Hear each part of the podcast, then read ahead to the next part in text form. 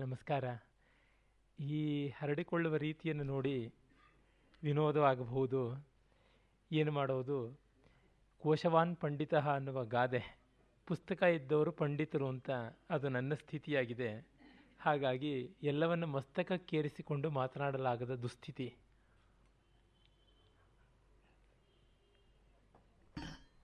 ನಿನ್ನೆ ದಿವಸ ಕಾಳಿದಾಸನ ಕಾವ್ಯ ಸಂಸ್ಕೃತಿಯ ಅರ್ಥ ಮತ್ತು ಕೆಲವೊಂದಿಷ್ಟು ಧರ್ಮದ ವಿವರಗಳನ್ನು ನಾವು ಕಂಡ್ವಿ. ಇಂದು ಇನ್ನು ಕೆಲವು ಸಂಗತಿಗಳನ್ನು ಗಮನಿಸ್ತಾ ಮುಂದೆ ಹೋಗ್ಬೋದು ಅನ್ನುವ ಸೂಚನೆಯನ್ನು ಕೂಡ ನಾನು ಕೊಟ್ಟಿದ್ದೆ.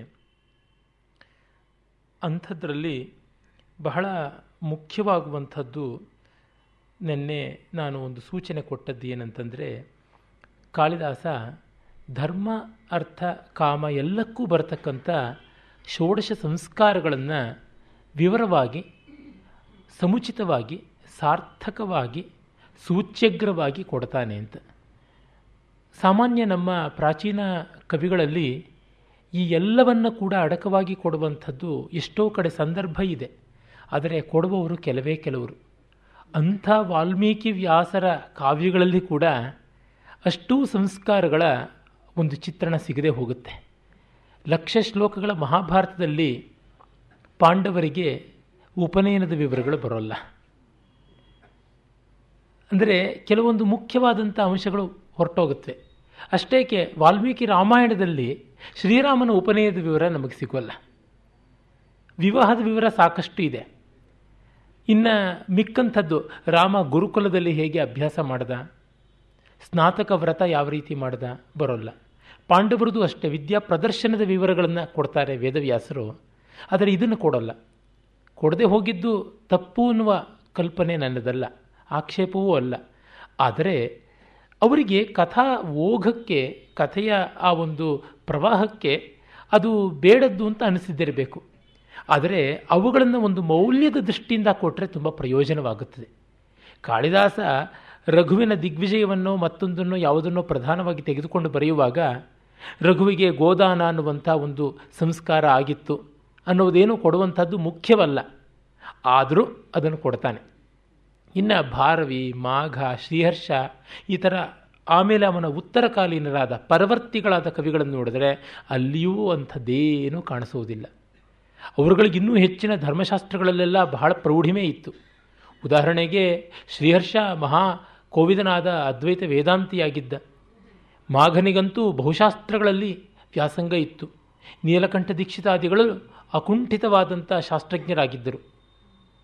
ಈ ದಾರಿಯಲ್ಲಿ ಬೇಕಾದಷ್ಟು ಜನ ಇದ್ದರು ಮತಾಚಾರ್ಯರುಗಳಾಗಿರ್ತಕ್ಕಂಥವ್ರು ಎಷ್ಟು ಜನ ಆ ಪರಂಪರೆಯಲ್ಲಿ ಬಂದಂಥ ಸನ್ಯಾಸಿಗಳು ವೇದಾಂತೇಶಿಕರು ವಾದಿರಾಜರು ಮೊದಲಾದವರು ಎಲ್ಲ ಇದ್ದಾರಲ್ಲ ಅವರ ಕಾವ್ಯಗಳಲ್ಲಿ ಕೂಡ ಈ ಸಮಗ್ರವಾದ ಭಾರತೀಯ ಸಂಸ್ಕೃತಿಯ ಸಂಸ್ಕಾರ ಸಾರ ಕಾಣಿಸೋದಿಲ್ಲ. ಇದು ಸಂಸ್ಕೃತದ್ದಾಯಿತೆ, ಇನ್ನು ದೇಶೀಯ ಭಾಷೆಗಳಲ್ಲಿ ನೋಡಿ. ಅದು ಕನ್ನಡವೇ, ತೆಲುಗೆ, ತಮಿಳೆ, ಹಿಂದಿಯೇ, ಎಲ್ಲೂ ಕಾಣಿಸೋಲ್ಲ. ಪಂಪನಿಂದ ತೆಗೆದುಕೊಳ್ಳಿ ಕನ್ನಡದಲ್ಲಿ. ಯಾವ ಒಬ್ಬ ಕವಿಯೂ ಇದರ ಒಂದು ಸಮಗ್ರ ಚಿತ್ರಣ ಕೊಡುವಂಥ ಪ್ರಯತ್ನ ಮಾಡಿಲ್ಲ. ಪಂಪ ಜೈನ, ಅವನು ವೈದಿಕ ವಿರೋಧಿ ಅಂತ ಕೆಲವರು ಬಹಳ ಸುಲಭವಾಗಿ ಹೇಳಬಹುದು. ಅರೆ ಜೈನರಿಗೆ ಉಪನಯನ ಸಂಸ್ಕಾರ ಇದೆ. ಜೈನರಲ್ಲಿ ಚಾತುರ್ವರ್ಣೀಯ ವ್ಯವಸ್ಥೆ ಇದೆ. ಇದೆಲ್ಲ ಇರುವಂಥದ್ದೇನೆ. ಅರೆ ಅವನು ಕೊಟ್ಟಿಲ್ಲ. ಅದೇ ದಾರಿಯಲ್ಲಿ ನೋಡಿದರೆ ಅಂಥ ಅಪ್ಪಟ ಅಪ್ಪಟ ವೈದಿಕ ಕವಿಗಳಾದಂಥ ರುದ್ರಭಟ್ಟ, ಕುಮಾರವ್ಯಾಸ, ಲಕ್ಷ್ಮೀಶ, ಇವರೆಲ್ಲ ಕೊಟ್ಟರೆ ಇಲ್ಲ. ಹೀಗಂತಂದರೆ ಯಾವ ಕವಿಗಳನ್ನು ದೂರ್ತಾ ಇದ್ದೀನಿ ಅಂತಲ್ಲ. ಇಷ್ಟಿಷ್ಟು ದೊಡ್ಡದಾಗಿ ಬರೆದಿದ್ದಾರೆ. ಕುಮಾರವ್ಯಾಸ ಎಂಟು ಸಾವಿರಕ್ಕೂ ಹೆಚ್ಚು ಷಟ್ಪದಿಗಳನ್ನು ಬರೆದಿದ್ದಾನೆ. ಆದರೆ ಕಾಳಿದಾಸ ಅಷ್ಟು ಸಂಕ್ಷಿಪ್ತವಾಗಿ ಬರೆದರೂ ಸಮಗ್ರವಾದ ಭಾರತೀಯ ಸಂಸ್ಕೃತಿಯನ್ನು ಕೊಡ್ತಾನೆ. ಈ ದೃಷ್ಟಿಯಿಂದ ನೋಡಿದಾಗ ನಿಜವಾಗಲೂ ರಾಘವನ್ನವರು ಹೇಳುವಂಥ ಮಾತು ಒಂದು ಬಹಳ ಅದ್ಭುತವಾದದ್ದು.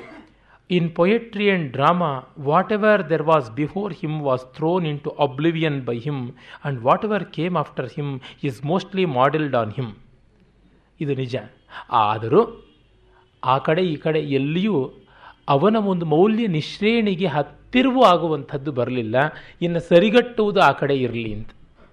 ಅದರಿಂದಲೇ ರಾಘವನ್ ಅವರು ಹೇಳ್ತಾರೆ, ಈ ದೃಷ್ಟಿಯಿಂದ ನೋಡಿದಾಗ ಕಾಳಿದಾಸನಲ್ಲಿ ತುಂಬ ತುಂಬ ನಮಗೆ ವಿಶ್ವಾಸ ಪಾತ್ರವಾಗುವಂಥದ್ದು ಏನಂದರೆ, Kalidasa is an authentic voice of Indian culture which in its true form is a harmonious synthesis of the values of life and a further synthesis of synthesis values of life here with those in the hereafter hereafter. This is the key which will afford the most complete understanding of Kalidasa ಇದು ಬಹಳ ಮುಖ್ಯ. ಸಮಗ್ರವಾದ ಭಾರತೀಯ ಸಂಸ್ಕೃತಿಯ ಜೀವನಾಡಿಯನ್ನು ಕೊಡ್ತಾನೆ. ಇನ್ನು ಯಾರೂ ಕೊಡೋದಿಲ್ಲ. ಇಷ್ಟು ಸುಂದರವಾಗಿ, ಇಷ್ಟು ಸಮಗ್ರವಾಗಿ, ಇಷ್ಟು ಸಾರ್ಥಕವಾಗಿ, ಇಷ್ಟು ಅಪ್ರತಿಹತವಾಗಿ, ಇಷ್ಟು ಕ್ಷೋಧಕ್ಷಮವಾಗಿ, ಇಷ್ಟು ಅನಲ್ಲುಂಘ್ಯವಾಗಿ ಅನು, ಅನುಲ್ಲಂಘ್ಯವಾಗಿ, ಇಷ್ಟು ತರ್ಕಾತೀತವಾದ ಸ್ತರಕ್ಕೆ ಹೋಗುವಂತೆ ಇನ್ಯಾರ್ಯಾರೂ ಕೊಡೋದಿಲ್ಲ. ಇದು ಒಂದಕ್ಕಾಗಿ ಕಾಳಿದಾಸನ ಓದಿ ಒಬ್ಬ ಸತ್ತು ಹೋಗ್ಬಿಟ್ರು, ಅವನ ಜೀವ ಸಾರ್ಥಕವಾದಂಥದ್ದು ಅಂತ ಅನಿಸುತ್ತೆ. ಯಾಕೆಂತಂದರೆ ಇನ್ನೇನು ಉಂಟು? ಇನ್ನೇನನ್ನು ಪಡ್ಕೊಳ್ತಕ್ಕಂಥದ್ದು ಇಲ್ಲ. ಅನವಾಪ್ತಂ ಅವಾಪ್ತವ್ಯಂ, ನಮೇ ಕಿಂಚನ ವಿದ್ಯತೆ, ಜ್ಞಾತ್ವೈವ ಕಾಳಿದಾಸೀಯಂ, ಸಮಗ್ರಂ ರಸವಾಂಗ್ಮಯಂ ಅಂತ ಹೇಳಬಹುದು ಇದು ಕಾಳಿದಾಸನ ಶಕ್ತಿ. ಹಾಗಾಗಿ ಸಂಸ್ಕಾರಗಳ ಕಡೆಗೆ ತಿರುಗೋಣ. ಸಂಸ್ಕೃತಿ ಎನ್ನುವ ಶಬ್ದ ಅಪ್ಪಟ ಭಾರತೀಯವಾದ ಮೂಲದ್ದಲ್ಲ. ಅಂದರೆ ಶಬ್ದ ಅಂದರೆ ನಾನು ಹೇಳ್ತಾ ಇರ್ತಕ್ಕಂಥದ್ದು ವರ್ಡ್ ಅನ್ನುವ ಅರ್ಥದಲ್ಲೆಲ್ಲ ಕಾಂಟೆಕ್ಸ್ಟ್ ಅನ್ನುವ ಅರ್ಥದಲ್ಲಿ. ಡುಕ್ರಿ ಅನ್ನುವ ಧಾತುವಿಗೆ ಕೃದಂತ ರೂಪ ಒಂದು ಸ್ತ್ರೀಲಿಂಗದಲ್ಲಿ ಸಂಸ್ಕೃತಿ ಅಂತ ಆಗುತ್ತದೆ ಅಂತ ವ್ಯಾಕರಣ ಬಲ್ಲವರಿಗೆಲ್ಲ ಗೊತ್ತು. ಹಾಗಾಗಿ ಅದು ಸಂಸ್ಕೃತ ಮೂಲ ಅಪ್ಪಟ ಭಾರತೀಯವಾದದ್ದೇ. ಆದರೆ ಇವತ್ತು ಕಲ್ಚರ್ ಅನ್ನುವುದಕ್ಕೆ ಸಂವಾದಿಯಾಗಿ ಯಾವುದು ನಾವು ಸಂಸ್ಕೃತಿ ಅಂತ ಬಳಸ್ತಾ ಇದ್ದೀವಿ, ಆ ಅರ್ಥದಲ್ಲಿ ಸಂಸ್ಕೃತಿ ಅನ್ನೋ ಶಬ್ದವನ್ನು ನಮ್ಮಲ್ಲಿ ಬಳಸ್ತಾ ಇರಲಿಲ್ಲ. ಎನಿಥಿಂಗ್ ವೆಲ್ ಡನ್ ಅನ್ನುವಂಥ ಅರ್ಥದಲ್ಲಿತ್ತು. ನಮ್ಮಲ್ಲಿ ಮತ್ತೆ ಕಲ್ಚರ್ ಅನ್ನೋದಕ್ಕೆ ಸಂವಾದಿ ಏನು? ಪಾಶ್ಚಾತ್ಯರಲ್ಲಿ ಯಾವತ್ತೂ ಸಮುದಾಯಕ್ಕೆ ಹೆಚ್ಚಿನ ಬೆಲೆ. ಅವರು ಯಾವತ್ತೂ ಸೋಷಿಯಲ್ ಅನಿಮಲ್ಸ್ ನಾವು ಇಂಡಿವಿಜುವಲ್ ಅನಿಮಲ್ಸ್ ನಮ್ಮದು ವ್ಯಕ್ತಿಗತವಾದದ್ದು, ವ್ಯಕ್ತಿ ಶುದ್ಧಿಯನ್ನು, ವ್ಯಕ್ತಿ ಸಿದ್ಧಿಯನ್ನು ಗಮನಿಸಿಕೊಂಡು ಹೋಗತಕ್ಕಂಥದ್ದು. ಅವರದು ಸಮಾಜವನ್ನು ಉದ್ಧಾರ ಮಾಡಬೇಕು, ಸಮಾಜದ ಕಡೆಗೆ ಹೋಗಬೇಕು ಅಂತ.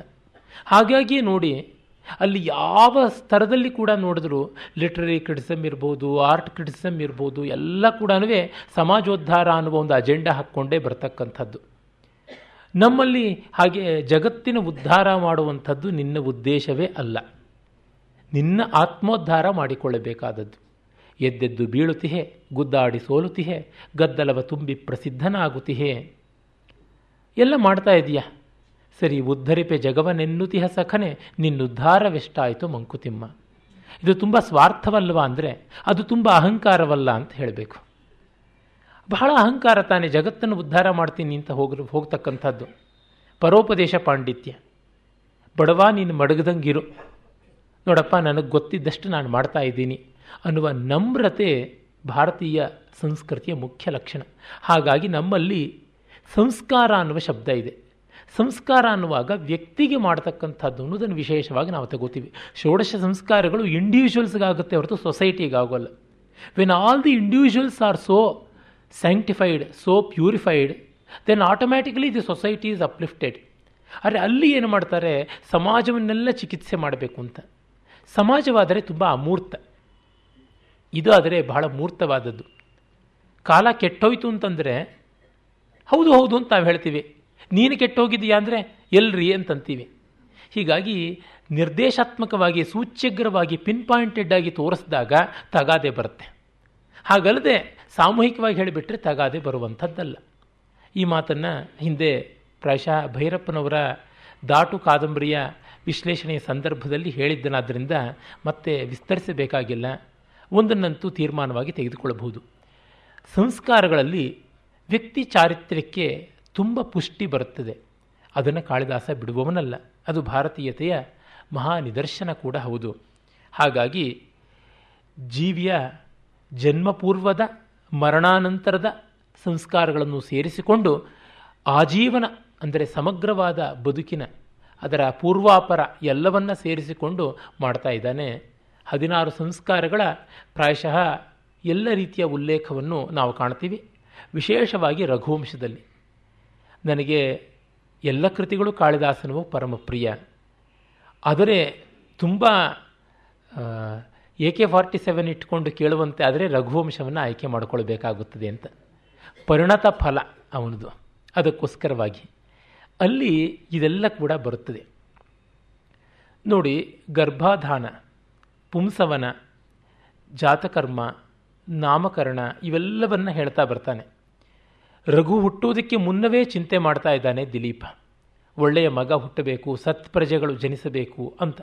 ಅದಕ್ಕಾಗಿ ನಂದಿನಿ ಧೇನುವಿನ ಸೇವೆಗೆ ಹೊರಟಿದ್ದಾನೆ. ಭಾರತೀಯರಲ್ಲಿ ಗೋಸೇವೆ ಬಹಳ ದೊಡ್ಡದು ಅಂತ. ಆದರೆ ಇದನ್ನು ಮನಮುಟ್ಟುವಂತೆ ಚಿತ್ರಿಸಿರುವ ಕಾವ್ಯ ಕಾಳಿದಾಸನದ ಬಿಟ್ಟು ಮತ್ತೆ ಇನ್ಯಾವುದಿದೆ ತುಂಬ ಸೊಗಸಾದ ಒಂದು ಸ್ವತಂತ್ರ ಕಾವ್ಯ ನಮ್ಮ ಕನ್ನಡಿಗರಿಗೆ ಪುಣ್ಯವಶಾತ್ತಿದೆ, ಪುಣ್ಯಕೋಟಿಯ ಕಥೆ. ಸಂಸ್ಕೃತದ ಸ್ಕಾಂದಾದಿ ಪುರಾಣಗಳಲ್ಲಿ ಬರುವ ಶಬಲೋಪಾಖ್ಯಾನ ಅದು. ಮತ್ತು ನಂದಿನಿಯ ಶಕ್ತಿ ಏನು ಅಂತ ಹೇಳ್ತಕ್ಕಂಥ ರಾಮಾಯಣದಲ್ಲಿ ಬರುವ ವಿಶ್ವಾಮಿತ್ರ ಪ್ರಸಂಗ ಕೂಡ ಉಂಟು. ಆದರೆ ಒಬ್ಬ ವ್ಯಕ್ತಿ ಗೋವಿನ ಪರಿಚರ್ಯೆ ಹೇಗೆ ಮಾಡ್ತಾನೆ ಅಂತ ಅನ್ನುವುದು ಎಲ್ಲಿ ಸಿಗುತ್ತದೆ? ಗೋವಿನ ಮಾಹಾತ್ಮ್ಯ ಬೇಕಾದಷ್ಟಿದೆ. But what should I do what is my position in front of cow ಅದನ್ನು ನೋಡುವಾಗ ನಮಗೆ ಮತ್ತೆ ಕಾಳಿದಾಸನೇ ಶರಣ್ಯ. ಸ್ವಕರ್ತವ್ಯ ಪ್ರಬೋಧನೆ ಎಲ್ಲಿಯೇ ಬೇಕು ಅಂದರೂ ನೀವು ಕಾಳಿದಾಸನ ಹೋಗಿ ನೋಡಬೇಕಾಗುತ್ತದೆ. ಅಂದರೆ ಪ್ರಪಂಚ ಇರುತ್ತೆ, ಜೀವರಾಶಿಗಳು ಇರುತ್ತವೆ. But have am going to relate myself with the surroundings myself with the cosmic creation ಅನ್ನುವುದನ್ನು ತೋರಿಸಿಕೊಡುವಂಥ ಅದ್ಭುತವಾದ ಋಷಿ ಕಾಳಿದಾಸ. ಹಾಗಾಗಿ ಆ ನಂದಿನಿಯ ಗೋಸೇವೆಯನ್ನು ಅವನು ತುಂಬ ಚೆನ್ನಾಗಿ ತೋರ್ಪಡಿಸ್ತಾನೆ. ಪ್ರಸಂಗಾಂತರವಾದರೂ ಕೂಡ ಈಗ ಬಂದಿರುವ ಕಾರಣ ಹೇಳ್ತೀನಿ, ಮುಂದೆ ಮರತೇನೋ ಏನೋ ಎನ್ನುವಂಥ ಒಂದು ಕಳವಳ. ಅವನು ಒಂದು ಮಂಡಲ ಕಾಲ ಅದನ್ನು ಪೂಜೆ ಮಾಡ್ತಾನೆ. ಆಗ ಆ ಹಸುವನ್ನು ನೆರಳಿನಂತೆ ಅವನು ಹಿಂಬಾಲಿಸ್ತಾನೆ. ಅದು ನಿಂತಲ್ಲಿ ನಿಲ್ಲುವುದು, ಕೂತಲ್ಲಿ ಕುಳಿತುಕೊಳ್ಳುವುದು ನೀರು ಕುಡದಲ್ಲಿ ನೀರು ಕುಡಿಯುವುದು. ಅದು ಆಹಾರ ಸ್ವೀಕರಿಸಿದ ಮೇಲೆ ತಾನು ಆಹಾರ ಸ್ವೀಕರಿಸುವುದು ಅಂತ. ಇದು ಗೋಚರಣ ವ್ರತ ಅಂತ. ಗೋವಿನ ಆ ಒಂದು ಸಂಸ್ಕಾರ ಏನಿದೆ ಅದನ್ನು ಅರ್ಥ ಮಾಡಿಕೊಂಡು ಅದರಂತೆ ತಾನು ಬಾಳ್ತಕ್ಕಂಥದ್ದು. ಗೋವ್ರತ ಅಂತ ಕರೀತಾರೆ, ಅದನ್ನು ಮಾಡ್ತಾನೆ. ಹಾಗೆ ಆ ಹಸುವಿನ ಜೊತೆಗೆ ಒಂದಾಗಿ ಬಾಳ್ತಾನೆ. ಇದು ಯಾತಕ್ಕೆ ಬೇಕು ಅಂದರೆ ಬ್ರಹ್ಮವಿದ್ ಬ್ರಹ್ಮೈವ ಭವತಿ ಅಂತ ಉಂಟಲ್ಲ. ದೊಡ್ಡದನ್ನು ಅನುಸಂಧಾನ ಮಾಡುವಾಗ ದೊಡ್ಡದೇ ಆಗ್ಬಿಡ್ತೀವಿ ಅಂತ. ನಾದೇವೋ ದೇವಮರ್ಚಯೇತಂತ. ಹಸುವಿನ ಗೌರವ ಅಂತಂದರೆ ಹಸುವಿನ ಬಾಳು ಏನು ಅಂತ ಅರ್ಥ ಮಾಡಿಕೊಳ್ತಕ್ಕಂಥದ್ದು. ದಡದಲ್ಲಿ ನಿಂತು ಈಜಿನ ಬಗ್ಗೆ ಎಷ್ಟೆಲ್ಲ ಪಾಠಗಳನ್ನು ಪ್ರವಚನಗಳನ್ನು ಮಾಡಿದರೂ ನೀರಿನಲ್ಲಿ ಒಮ್ಮೆ ಬಿದ್ದು ಕೈಕಾಲು ಆಡಿಸಿದ ಅನುಭವ ಆಗೋಲ್ಲ, ಸಿದ್ಧಿಯೂ ಬರೋದಿಲ್ಲ. ಹೀಗೆ ಕಂಡಾಗ ರಾಜ ಆಗಿರಬಹುದು ಮನುವಂಶಕೇತುವಾಗಿ ಮೂರ್ಧಾಭಿಷಿಕ್ತನಾಗಿರಬಹುದು ಅವನು ಗೋವಿಗೆ ತುಂಬ ಬದ್ಧನಾಗಿ ನಡ್ಕೊಳ್ಳೋದನ್ನು ನಾವು ಕಾಣ್ತೀವಿ. ಆ ಗೋವನ್ನಾದರೂ ಅವನು ಅದೆಷ್ಟು ಚೆನ್ನಾಗಿ ವರ್ಣಿಸ್ತಾನೆ. ಲಲಾಟೋದಯ ಮಾ ಭುಗ್ನಂ ಪಲ್ಲವ ಸ್ನಿಗ್ಧ ಪಾಟಲ ಬಿಭ್ರತಿ ಶ್ವೇತ ರೋಮಾಂಕಂ ಸಂಧ್ಯೆ ವಶಿಶಿನಂ ನವಂ. ಅಂದರೆ ಹಣೆಯ ಒಂದು ಭಾಗ ಬಿಟ್ಟು ಮೈಯೆಲ್ಲ ಚಿಗುರಿನ ಕೆಂಬಣ್ಣದಲ್ಲಿರ್ತಕ್ಕಂಥದ್ದು ಅಂತ. ಆ ಸಂಧ್ಯಾಕಾಂತಿಯೇ ಆವಿರ್ಭವಿಸಿದಂತೆ ತೋರ್ತಾ ಇದೆ ಅಂತ ಅನ್ನುವ ಮಾತನ್ನು ಕೂಡ ಅವನು ಹೇಳ್ತಾನೆ. ಆ ಹಸು ಬರ್ತಾ ಇದ್ದಿದ್ದು ಹೇಗಿತ್ತು ಅಂತಂದರೆ ಇತಿವಾದಿನ ಏವಾಸ್ಯ ಹೋತು ರಾಹುತಿ ಸಾಧನಂ ಅನಿಂದ್ಯ ನಂದಿನಿ ನಾಮ ಧೇನು ರಾವವ್ರತೆ ವನಾತ್. ಅವಳು ಹೇಗೆ ಬಂದಳು ಅಂದರೆ ಇವನಿಗೆ ಅನುಗ್ರಹವನ್ನು ಮಾಡಲೇಬೇಕು ಅನ್ನೋದನ್ನು ಸಫಲಪಡಿಸುವಂಥ ರೀತಿಯಲ್ಲಿ ಬರ್ತಾಳೆ ಆ ನಂದಿನಿ ದೇನು ಹಣೆ ಚಂದ್ರಬಿಂಬದಂತಹ ಒಂದು ಚಂದ್ರಲೇಖೆ ಅಂತ ಬಿಳಿಯ ಗುರುತು ಲಕ್ಷ್ಮ ಅದಿದೆ. ಮಿಕ್ಕ ಮೈಯೆಲ್ಲ ಚಿಗುರಿನ ಬಣ್ಣದ ಕೆಂಗಾಂತಿ, ಕೆಂಪು ಬಣ್ಣದ ಕಾಂತಿ ಇದೆ. ಅದು ಸಂಧ್ಯೆ ವಶಶಿನಂ ನವಂ. ಸಂಧ್ಯಾಕಾಲ ಚಂದ್ರಲೇಖೆಯನ್ನು ಹೊತ್ತು ಬಂದಂತೆ ಇತ್ತು ಅಂತ. ಸಂಧ್ಯಾಕಾಲ ಪರಮ ಮಂಗಳಕಾರಿಯಾದದ್ದು. ಗೋಧೂಳಿ ವೇಳೆ ಅಂತ ನಾವು ಹೇಳ್ತೀವಿ. ಇಡೀ ಸಂಧ್ಯಾಕಾಲವೇ ಗೋವಿನ ರೀತಿಯಲ್ಲಿ ಇದೆ ಅಂತ. ಬಾಣಭಟ್ಟ ಹೇಳ್ತಾನೆ, ತ್ರಿಜಗದ್ವಂದ್ಯ ಸಂಧ್ಯೇವ ಅಂತ ಕಾದಂಬರಿಯಲ್ಲಿ. ಸಂಧ್ಯಾ ಅನ್ನೋದಕ್ಕೆ ಆ ಗೌರವನೀಯವಾದ ಸ್ಥಾನ ಉಂಟು ಈ ಗೋವು ಆ ಸ್ಥಾನವನ್ನು ಪಡ್ಕೊಂಡಿದೆ. ಮತ್ತು ಆ ಚಂದ್ರಲೇಖೆ ಪ್ರಸನ್ನವಾದ ಮನಸ್ಸಿನ ಸಂಕೇತವಾಗಿ ಇದೆ. ಸಂಧ್ಯಾಕಾಲದಲ್ಲಿ ಸಂಧ್ಯೋಪಾಸ್ತಿಯಿಂದ ಮನಸ್ಸಿಗೆ ಪ್ರಸನ್ನತೆ ಬರಬೇಕು ಅನ್ನೋದನ್ನು ತೋರಿಸ್ತಾ ಇದ್ದಾನೆ. ಮತ್ತು ಅದರ ಬಣ್ಣ ಚಿಗುರಿನ ಕಾಂತಿ ಅಂತಿದ್ದಾನೆ, ಜೈವಿಕವಾದದ್ದು. ಅದು ಬಹಳ ಮುಖ್ಯ. ಹಸುವಿನ ಕಾಂತಿ ಮೃತಕಾಂತಿಯಲ್ಲ ಅಮೃತಕಾಂತಿ ಅನ್ನೋದನ್ನು ತೋರಿಸ್ತಾ ಇದ್ದಾನೆ. ಭುವಂ ಕೋಷ್ಣೇನ ಕುಂಡೋಧ್ನಿ ಮೇಧ್ಯೇನಾವಭೃತಾದಪಿ ಪ್ರಸ್ರವೇಣ ಅಭಿವರ್ಷಂತಿ ವತ್ಸೋ ವತ್ಸಾಲೋಕ ಪ್ರವರ್ತಿನ ನಸುಬೆಚ್ಚಗಿನ ಹಾಲನ್ನು ತಾನಾಗಿಯೇ ಕರೀತಾ ಕುಂಡೋದ್ನಿ. ಗಡಿಗೆಗಟ್ಟಲೆ ಹಾಲು ಕರಿತಕ್ಕಂಥ ಕೊಡಗೆಚ್ಚಲಿನ ಆ ಹಸು, ಬಿಣ್ಗೆಚ್ಚಲಿನ ಹಸು, ನುಣಿಗೆಚ್ಚಲಿನ ಹಸು ಬರ್ತಾ ಇದ್ದರೆ ಅದು ತಾನೇ ತಾನಾಗಿ ಅಲ್ಲಿ ಸಿಂಪಡಿಸುವಂತೆ ಆಗ್ತಾ ಇದೆ. ಅದು ಅವಭೃತ ಸ್ನಾನಕ್ಕಿಂತಲೂ ಪರಮ ಮಂಗಳಕಾರಿಯಾದದ್ದು ಅಂತ ಹೇಳ್ತಾ ಇದ್ದಾನೆ. ಅಂದರೆ ಗೋ ಸೇವೆ ಒಂದು ಮಹಾಯಜ್ಞ ಅನ್ನೋದನ್ನು ತೋರ್ಪಡಿಸ್ತಿದ್ದಾನೆ. ರಜಃಕಣೈ ಖುರೋದ್ಧೂತೈ ಸ್ಪೃಶದ್ಭಿರ್ಗಾತ್ರಮಂತಿಕಾತ್ ತೀರ್ಥಾಭಿಷೇಕ ಜಾಂ ಶುದ್ಧಿಂ ಆದಧಾನ ಮಹೀಕ್ಷಿತ. ಆ ಗೊರಸಿನಿಂದ ಏಳುವ ಧೂಳು ತೀರ್ಥಸ್ನಾನದ ಪಾವಿತ್ರ್ಯವನ್ನು ಮೀರುವಂತೆ ಆ ದೊರೆಗೆ ಮಾಡಿಕೊಡ್ತಾ ಇದೆ. ತಾಂ ಪುಣ್ಯ ದರ್ಶನಾಂ ದೃಷ್ಟ ಆ ಪುಣ್ಯ ದರ್ಶನವನ್ನು ಆ ಪುಣ್ಯ ದರ್ಶನಿಯನ್ನು ಕಂಡು ಅದೂರವರ್ತಿನೀಂ ಸಿದ್ಧಿನ್ ರಾಜನ್ ವಿಗಣಯಾತ್ಮನಃ. ರಾಜನೇ, ನಿನ್ನ ಸಿದ್ಧಿ ದೂರದಲ್ಲಿ ಇಲ್ಲ, ಹತ್ತಿರದಲ್ಲಿದೆ ಅಂತ ತಿಳ್ಕೊ ಅಂತ ವಸಿಷ್ಠರು ಹೇಳ್ತಾರೆ ಅಂತ ಬರುತ್ತೆ. ಉಪಸ್ಥಿತೇಯಂ ಕಲ್ಯಾಣಿ, ಇವಳು ಕಲ್ಯಾಣಿ ಆದವಳು ಉಪಸ್ಥಿತಳಾಗಿದ್ದಾಳೆ ಅಂತ. ಮತ್ತೆ ನೋಡಿ, ಗಂಡ ಹೆಂಡತಿ ಇಬ್ಬರೂ ಕೂಡ ಬೆಳಗ್ಗೆ ಗೋವಿಗೆ ಸ್ನಾನಾದಿಗಳನ್ನು ಮಾಡಿಸಿ, ಪುಷ್ಪಮಾಲೆ ಮೊದಲಾದವುಗಳನ್ನು ಹಾಕಿ ಅಲಂಕರಿಸಿ ಗೋಗ್ರಾಸವನ್ನು ಕೊಟ್ಟು ಮಂಗಳಾರತಿಯನ್ನು ಎತ್ತಿ ಕಳಿಸಿಕೊಡ್ತಕ್ಕಂಥದ್ದು. ಗಂಡನ ಹಿಂದೆ ಆ ಹೆಂಡತಿ ಬಂದು ಬಾಗಿಲವರೆಗೆ ಆ ಗೋವನ್ನು ಬೀಳ್ಕೊಡುವುದು. ಮತ್ತು ಅವನು ಅದರ ಹಿಂದೆಯೇ ಎಲ್ಲಂದರೆ ಅಲ್ಲಿ ಅದು ಹೋದಲ್ಲಿ ಹೋಗುವುದು. ಬೆಂಗಾವಲಾಗಿ ಮೈಯೆಲ್ಲ ಕಣ್ಣಾಗಿ ಕಾಣತಕ್ಕಂಥದ್ದು. ಮತ್ತು ವಾಪಸ್ ಬರೋವಾಗ ಆಶ್ರಮ ದ್ವಾರದಲ್ಲೇ ರಾಣಿ ಇದ್ದು ಬರಮಾಡಿಕೊಳ್ಳೋದು ಮತ್ತು ನೀರಾಜನದಿಂದ. ಆಗ ಹೇಗೆ ಕಾಣ್ತಾ ಇದ್ದರು ಆ ಮೂರು ಜನ ಅನ್ನೋದನ್ನು ಅದ್ಭುತವಾಗಿ ಚಿತ್ರಿಸಿದ್ದಾನೆ ಪುರಸ್ಥಿತ ವರ್ತ್ಮನಿ ಪಾರ್, ಪುರಸ್ಕೃತ ವರ್ತ್ಮನಿ ಪಾರ್ಥಿವೇನ ಪ್ರತ್ಯುದ್ಗತ ಪಾರ್ಥಿವ ಧರ್ಮ ಪತ್ನಿಯ ತದಂತರೆ ಸಾ ವಿರರಾಜಧೇನು ದಿನಕ್ಷಪ ಮಧ್ಯಗತೇವ ಸಂಧ್ಯಾ. ಬೆಳ್ಳಗಿರುವ ವೇಷ ಧರಿಸಿದಂಥ ದಿಲೀಪ ಹಗಲಿನಂತೆ ತೋರ್ತಾ ಇದ್ದಾನೆ. ಆ ಕೆಂಬಣ್ಣದ ಹಸು ಸಂಧ್ಯಾಕಾಲದಂತೆ ಕಾಣ್ತಾ ಇದೆ. ರಾಣಿ ನೀಲವಸ್ತ್ರ ಧಾರಣೆಯಾಗಿ ರಾತ್ರಿಯಂತೆ ತೋರ್ತಾ ಇದ್ದಾಳೆ. ಹಗಲು, ಸಂಧ್ಯೆ, ರಾತ್ರಿಗಳು ಒಟ್ಟಿಗೆ ಹೋದಂತೆ ತೋರ್ತಾ ಇದೆ ಅಂತ. ಇದು ಕಾಲದ ನೈರಂತರ್ಯವನ್ನು ತೋರಿಸ್ತಾ ಇದೆ. ಕಾಲದಂತೆ ಕಾಲ ಹೇಗೆ ಅಖಂಡವೋ ಅಬಾಧಿತವೋ ಹಾಗೆ ಈ ಗೋಸೇವಿಯು, ಈ ದಾಂಪತ್ಯವು ಮುಂದುವರಿಯತಕ್ಕಂಥದ್ದು ಅನ್ನುವ ಧ್ವನಿ ಕೂಡ ಉಂಟು. ಮತ್ತು ಅಲ್ಲಿ ಲಿಂಗ, ವಚನ, ವಿಭಕ್ತಿಗಳೆಲ್ಲದರ ಸಮನ್ವಯವನ್ನು ತಂದಿದ್ದಾನೆ ಉಪಮಾಲಂಕಾರ ದೃಷ್ಟಿಯಿಂದ ಕಷ್ಟ. ದಿನ ಅನ್ನುವಲ್ಲಿ ಪುಲ್ಲಿಂಗ ಪಾರ್ಥಿವ ಇದ್ದಾನೆ.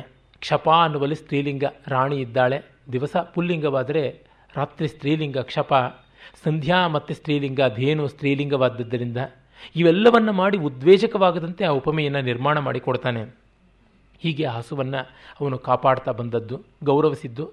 ಮತ್ತು ರಾತ್ರಿ ಆ ಹಸುವಿಗೆ ಮಂಗಲ ದೀಪಿಕೆಗಳನ್ನು ಇಟ್ಟು ನೀರಾಜನ ಮಾಡಿ ಅದು ಮಲಗಿದ ಮೇಲೆ ಅದನ್ನು ನೋಡಿಕೊಂಡು ಬಂದು ರಾಣಿ ರಾಜ ಮಲಗ್ತಾ ಇದ್ದಿದ್ದು. ಅಂದರೆ ವ್ರತ ಸಮಾಪ್ತಿ ಆ ದಿವಸಕ್ಕೆ ಹಾಗೆ ಆಗ್ತಾ ಇದ್ದಿದ್ದು ಅಂತ. ಈ ಥರ ಇಪ್ಪತ್ತೊಂದು ದಿವಸವಾಗುತ್ತದೆ. ಆಮೇಲೆ ದೊಡ್ಡ ಪರೀಕ್ಷಾ ಕಾಲ ಬರುತ್ತದೆ. ಅದು ಅಂತರಂಗದಲ್ಲಿ ಆದಂಥ ಪರೀಕ್ಷೆ ಅಂತಲೇ ನಾವು ಅಂದುಕೊಳ್ಳಬೇಕಾದದ್ದು. ಕಾಳಿದಾಸ ಈ ಎಲ್ಲ ದೃಷ್ಟಿಗಳಲ್ಲಿ ತುಂಬ ದೊಡ್ಡ ರಸಶಿಲ್ಪಿ ಅವನು ದಿಲೀಪನ ಹೃದಯದಲ್ಲಿ ಬಂದಂಥದ್ದು ಒಂದು ಸಂದೇಹ ಇದ್ದಿರಬೇಕು. ಇದ್ದಕ್ಕಿದ್ದಂತೆ ಒಂದು ದಿವಸ ಹಿಮಾಲಯದ ತಪ್ಪಲಿನಲ್ಲಿ ಮೇಯ್ತಾ ಇದ್ದ ಹಸು ಒಂದು ಗುಹೆ ಒಳಗೆ ಹೊರಟೋಗುತ್ತೆ. ಸ್ವಲ್ಪ ಹೊತ್ತಿಗೆ ದೊಡ್ಡ ಹುಂಬಾರವ, ಚೀತ್ಕಾರ ಹಸುವಿನದು ಕೇಳಿಸುತ್ತೆ. ಏನು ಅಂತ ಧಾವಿಸಿ ನೋಡ್ತಾನೆ, ಹಸುವಿನ ಮೇಲೆ ಒಂದು ಸಿಂಹ ನೆಗೆದು ಬಿದ್ದಿದೆ. ಆ ಸಿಂಹವನ್ನು ಕೊಲ್ಲಬೇಕು ಅಂತ ಕೂತಾನೆ, ಆಯುಧ ಹೇಳ್ತಾ ಇಲ್ಲ, ಮೈ ಮರಗಟ್ಟಿದೆ. ಬಾಣ ತೆಗೆದದ್ದು ಕೈ ಹಾಗೇನೆ, ನಿಶಂಗಕ್ಕೆ ಹೋದ ಕೈ ಹಾಗೇ ನಿಂತಿದೆ. ಅಲ್ಲಿ ಚಿತ್ರಾರ್ಪಿತನಂತೆ ಕಾಣಿಸ್ತಾ ಇದ್ದ. ಆಗ ಅದು ಅಮಾನುಷವಾದ ಅತಿಮಾನುಷವಾದ ಆ ಜೀವಿ ಇವನನ್ನು ಮಾತಾಡಿಸುತ್ತೆ. ನಿನ್ನ ಕೈಯಲ್ಲಿ ಆಗುವಂಥದ್ದಲ್ಲ ಕೈಲಾಸ ಗೌರಂ ವೃಷಭಾರು ವೃಕ್ಷೋ ಪಾದಾರ್ಪಣಾನುಗ್ರಹ ಪೃಷ್ ಪೂತಪೃಷ್ಠ ಅವೇಹಿಮಾಂ ಕಿಂಕರಮಷ್ಟಮೂರ್ತೆ ಕುಂಭೋದರೋ ನಾಮ ನಿಕುಂಭಮಿತ್ರಂ ಅಂತ ಹೇಳಿ ಹಿಮಾಲಯದಷ್ಟು ಎತ್ತರವಾದ ನಂದಿಕೇಶ್ವರನ ಬೆನ್ನನ್ನು ಏರುವಾಗ ಶಿವ ನನ್ನ ಬೆನ್ನ ಮೇಲೆ ಕಾಲಿಟ್ಟು ಪಾದಪೀಠ ಮಾಡಿಕೊಂಡು ಹತ್ತುತ್ತಾ ಇದ್ದ. ಅವನ ಪಾದಸ್ಪರ್ಶದಿಂದ ಪಾವನವಾದದ್ದು ನನ್ನ ಮೈಯೇ. ಇಲ್ಲಿ ಒಂದು ದೇವದಾರು ವೃಕ್ಷ ಇದೆ. ಅಮುಂ ಪುರಃ ಪಶ್ಯಸಿ ದೇವದಾರುಂ ಪುತ್ರೀಕೃತೋಸೌ ವೃಷಭಧ್ವಜೇನ.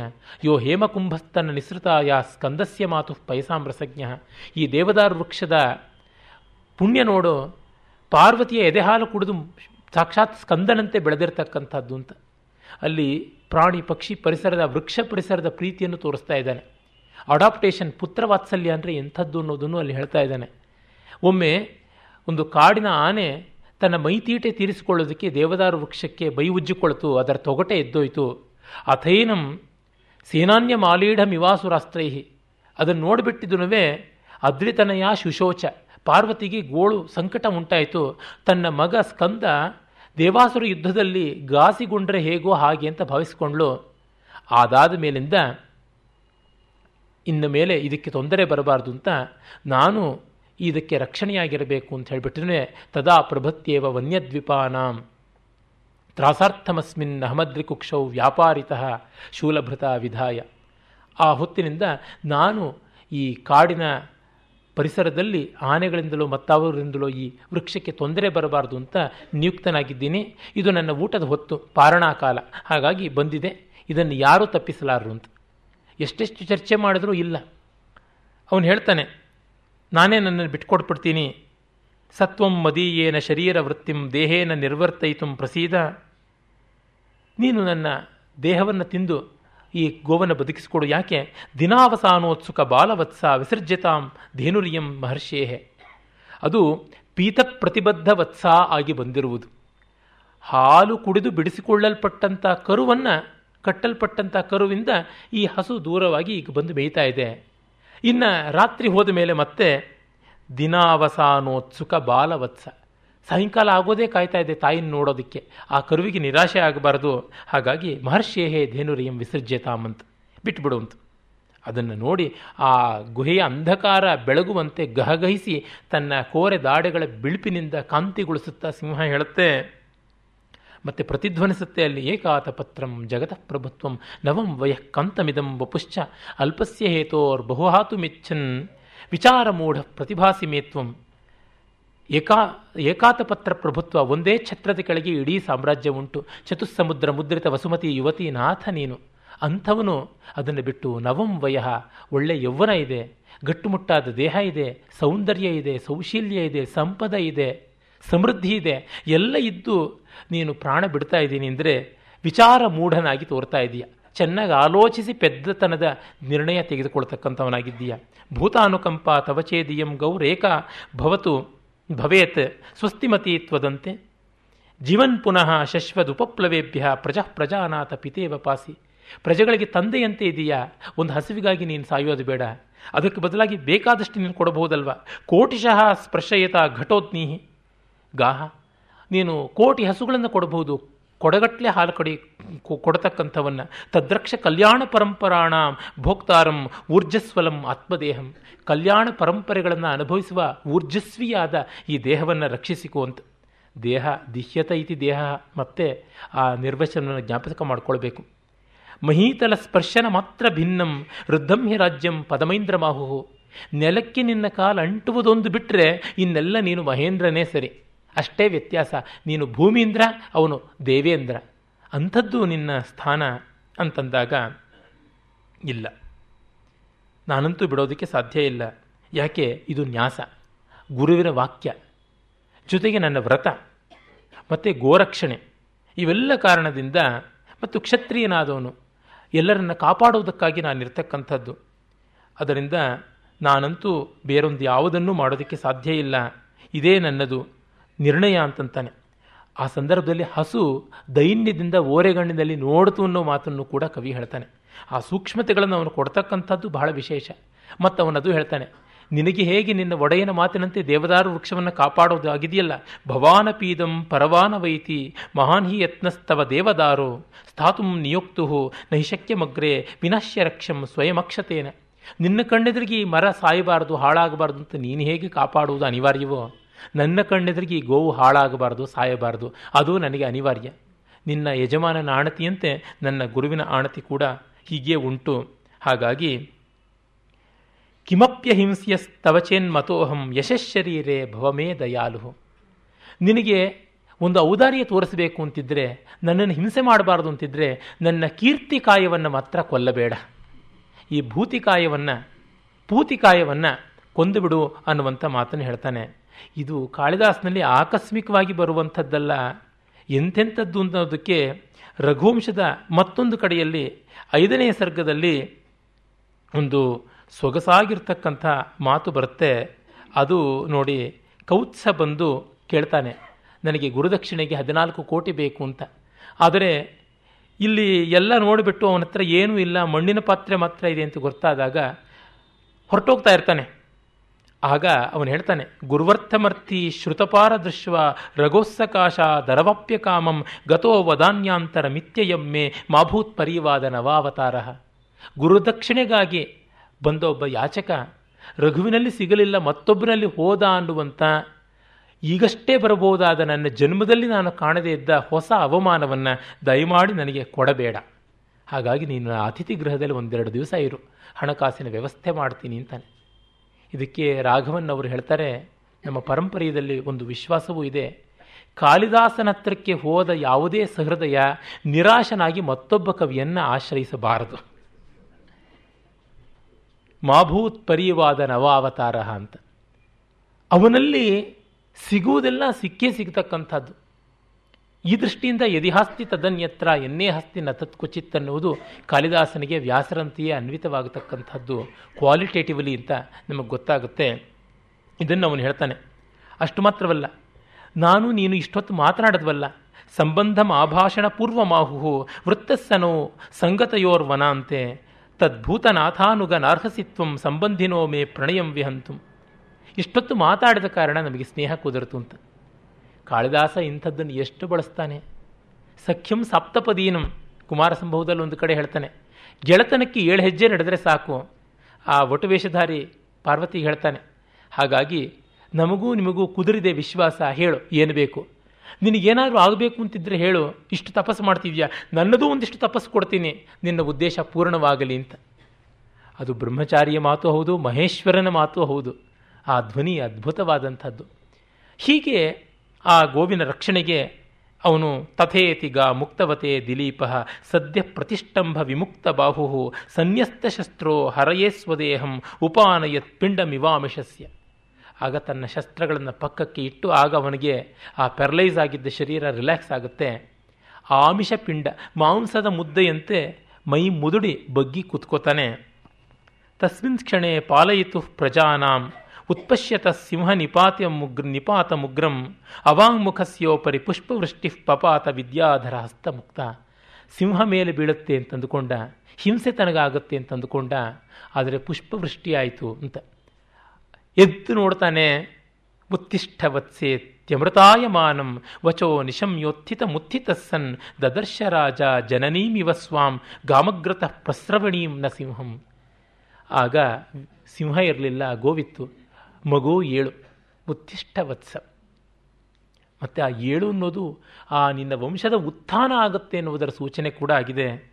ಅಂತ ಅಮೃತಾಯಮಾನವಾದ ಮಾತಿನಿಂದ ಅದು ಹಾಲು ಸುರಿಸುತ್ತಾ ಹೇಳುತ್ತೆ.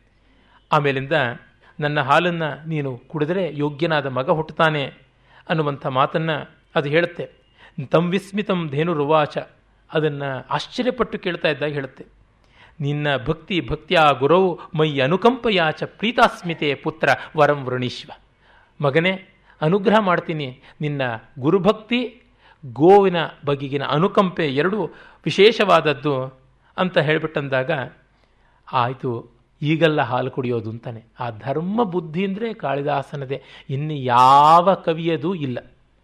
ಈ ತ್ರಿಭುವನದಲ್ಲಿ ಮತ್ತೊಬ್ಬ ಕವಿಗೆ ಈ ಮಟ್ಟದ ಧರ್ಮ ಪ್ರಜ್ಞೆ ಸದಾ ನಿಶ್ಚಲವಾಗಿರೋಲ್ಲ. ವಿಭೀಷಣ ವರವನ್ನು ಕೇಳಿಕೊಂಡಂತೆ ಬ್ರಹ್ಮನ್ನ, ಸದಾ ನನಗೆ ಬುದ್ಧಿ ಧರ್ಮದಲ್ಲಿ ನಿಶ್ಚಲವಾಗಿರಲಿ ಅಂತ.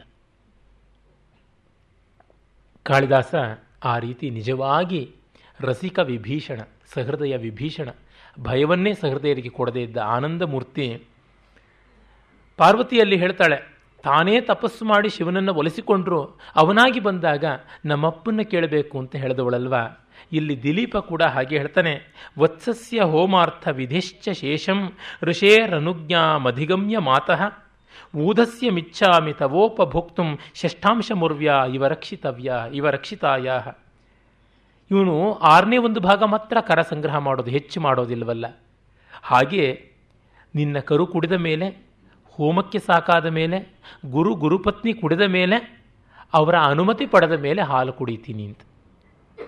ಆಗಲೇ ಒಂದು ಬೊಗಸೆ ಹಿಡಿದು ಕುಡಿಯಬಹುದಾಗಿತ್ತಲ್ಲ? ಇಲ್ಲ. ಅಂದರೆ ಇದು ಕರ್ಮ ಫಲತ್ಯಾಗ ಅನ್ನುವುದನ್ನು ಭಗವದ್ಗೀತೆಯಲ್ಲಿ ಉದ್ದೇಶ ಮಾಡಿರ್ತಕ್ಕಂಥದ್ದು. ಇಂಥದ್ದು ಗೋಸೇವೆಯ ಒಂದು ಮುಖ. ಅಂದರೆ ಸಂಸ್ಕಾರಗಳು ಯಾವ್ಯಾವ ಪ್ರಕಾರವಾದದ್ದು ಅಂತ ಹೇಳುವಲ್ಲಿ ಕಾಳಿದಾಸ ಯಾವುದನ್ನೂ ಬಿಡೋದಿಲ್ಲ ಅನ್ನೋದಕ್ಕೆ ಒಂದು ದೃಷ್ಟಾಂತವಾಗಿ ನಾನು ಕೊಟ್ಟದ್ದು. ಇನ್ನು ಆ ರಘುವಿನ ಜನ್ಮದ ಪೂರ್ವದ ಭಿತ್ತಿಯೇ ಇಷ್ಟು ಉಜ್ವಲೋಜ್ವಲವಾಗಿದ್ದ ಮೇಲೆ ಇನ್ನು ಪುಂಸವನ, ಸೀಮಂತೋನ್ನಯನ ಗರ್ಭದಾನ ಪುಂಸವನ, ಸೀಮಂತೋನ್ನಯನ ಇವುಗಳು ಎಷ್ಟು ಚೆನ್ನಾಗಾಗಿರಬೇಕು ಅಂತ ಹೇಳಲೇಬೇಕಾಗಿಲ್ಲ ಅವೆಲ್ಲವನ್ನೂ ಕೂಡ ಅಲ್ಲಿಗಲ್ಲಿಗೆ ಅಲ್ಲಿಗಲ್ಲಿಗೆ ಆ ಮೂರನೇ ಸರ್ಗದಲ್ಲಿ ರಘುವಂಶದ ಮೂರನೇ ಸರ್ಗ ನೋಡಿದ್ರೆ ನಮಗೆ ತಾನೇ ತಾನಾಗಿ ಗೊತ್ತಾಗುತ್ತದೆ. ಅಲ್ಲಲ್ಲಿ ಆಯಾ ಕರ್ಮಗಳನ್ನು ತಾನೇ ತಾನಾಗಿ ಮಾಡ್ತಾ ಇದ್ದ ಅಂತ ಒಂದು ನಾಮಕರಣವನ್ನು ನೋಡಿ ಎಷ್ಟು ಚೆನ್ನಾಗಿ ಮಾಡ್ತಾನೆ. ಒಂದು ಹೆರಿಗೆ ಮನೆಯ ವರ್ಣನೆ. ಅದನ್ನು ಕೂಡ ಬಿಡುವುದಿಲ್ಲ. ಅಷ್ಟು ಸ್ವಚ್ಛವಾಗಿ, ಸ್ಪಷ್ಟವಾಗಿ ಮಾಡ್ತಾನೆ. ಅಷ್ಟ್ಯಾಕೆ ಬಸರಿ ಬಯಕೆ. ಅದನ್ನು ಕೂಡ ಅವನು ಬಿಡೋದಿಲ್ಲ.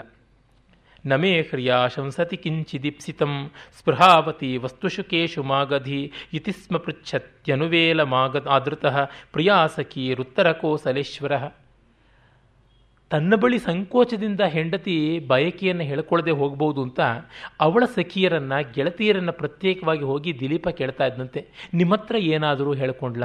ಆಕಸ್ಮಿಕವಾಗಿ ಏನಾದರೂ ಬಂತ? ಈ ಥರದ್ದೇನಾದರೂ ಅಂತ ಹೇಳಿಬಿಟ್ಟು ಅವರಿಗೆ ಮಣ್ಣು ತಿನ್ನುವ ಬಯಕೆ ಆಗತಕ್ಕಂಥದ್ದು, ಮೈ ಬಿಳಿಸಿಕೊಳ್ತಕ್ಕಂಥದ್ದು, ಇದೆಲ್ಲವನ್ನೂ ಕೂಡ ವರ್ಣನೆ ಮಾಡ್ತಾನೆ. ಅಂದರೆ ಅಷ್ಟು ಸಮಗ್ರವಾದ ದೃಷ್ಟಿಕೋನ ಉಂಟು.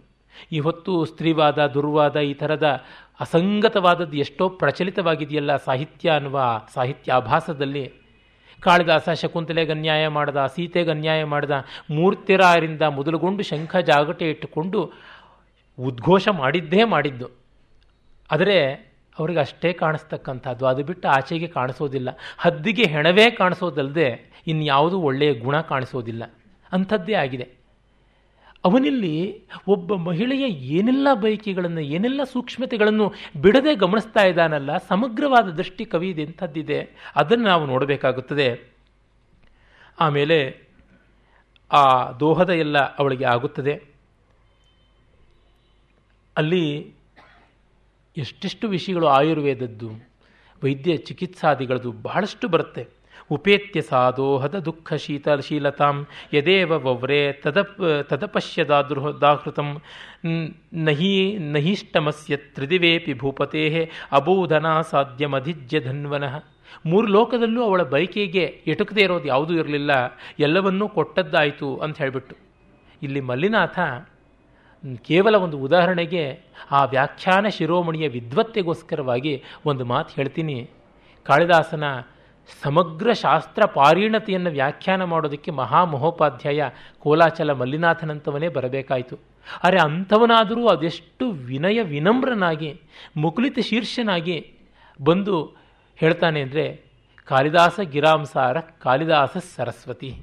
ಕಾಳಿದಾಸನ ಮಾತಿನ ಸಾರ, ಕಾಳಿದಾಸ ಸರಸ್ವತಿ ಅಂತಲೇ.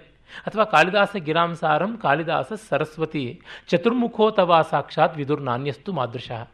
ಅವನ ಮಾತಿನ ಸಾರವನ್ನು ಸ್ವಯಂ ಕಾಳಿದಾಸನೋ ಅಥವಾ ಅವನ ಪ್ರತಿಭಾ ಸ್ಫೂರ್ತಿ ಕೇಂದ್ರವಾದಂಥ ಭಗವತಿ ಸರಸ್ವತಿಯೋ ಅಥವಾ ವಿಧಾತೃವೋ ಇವರಿಗೆ ಗೊತ್ತಿರಬಹುದು. ನಮ್ಮ ಟಿ ಎನ್ ಪದ್ಮನಾಭನ್ ಅವರು ಬ್ರಹ್ಮನಿಗೆ ಹೇಗೆ ಗೊತ್ತಾಗ್ತಿತ್ತು ಅನ್ನೋದಕ್ಕೆ ಒಂದು ಚಮತ್ಕಾರ ಕಾರಕವಾದ ಊಹೆಯನ್ನು ಮಾಡ್ತಾರೆ.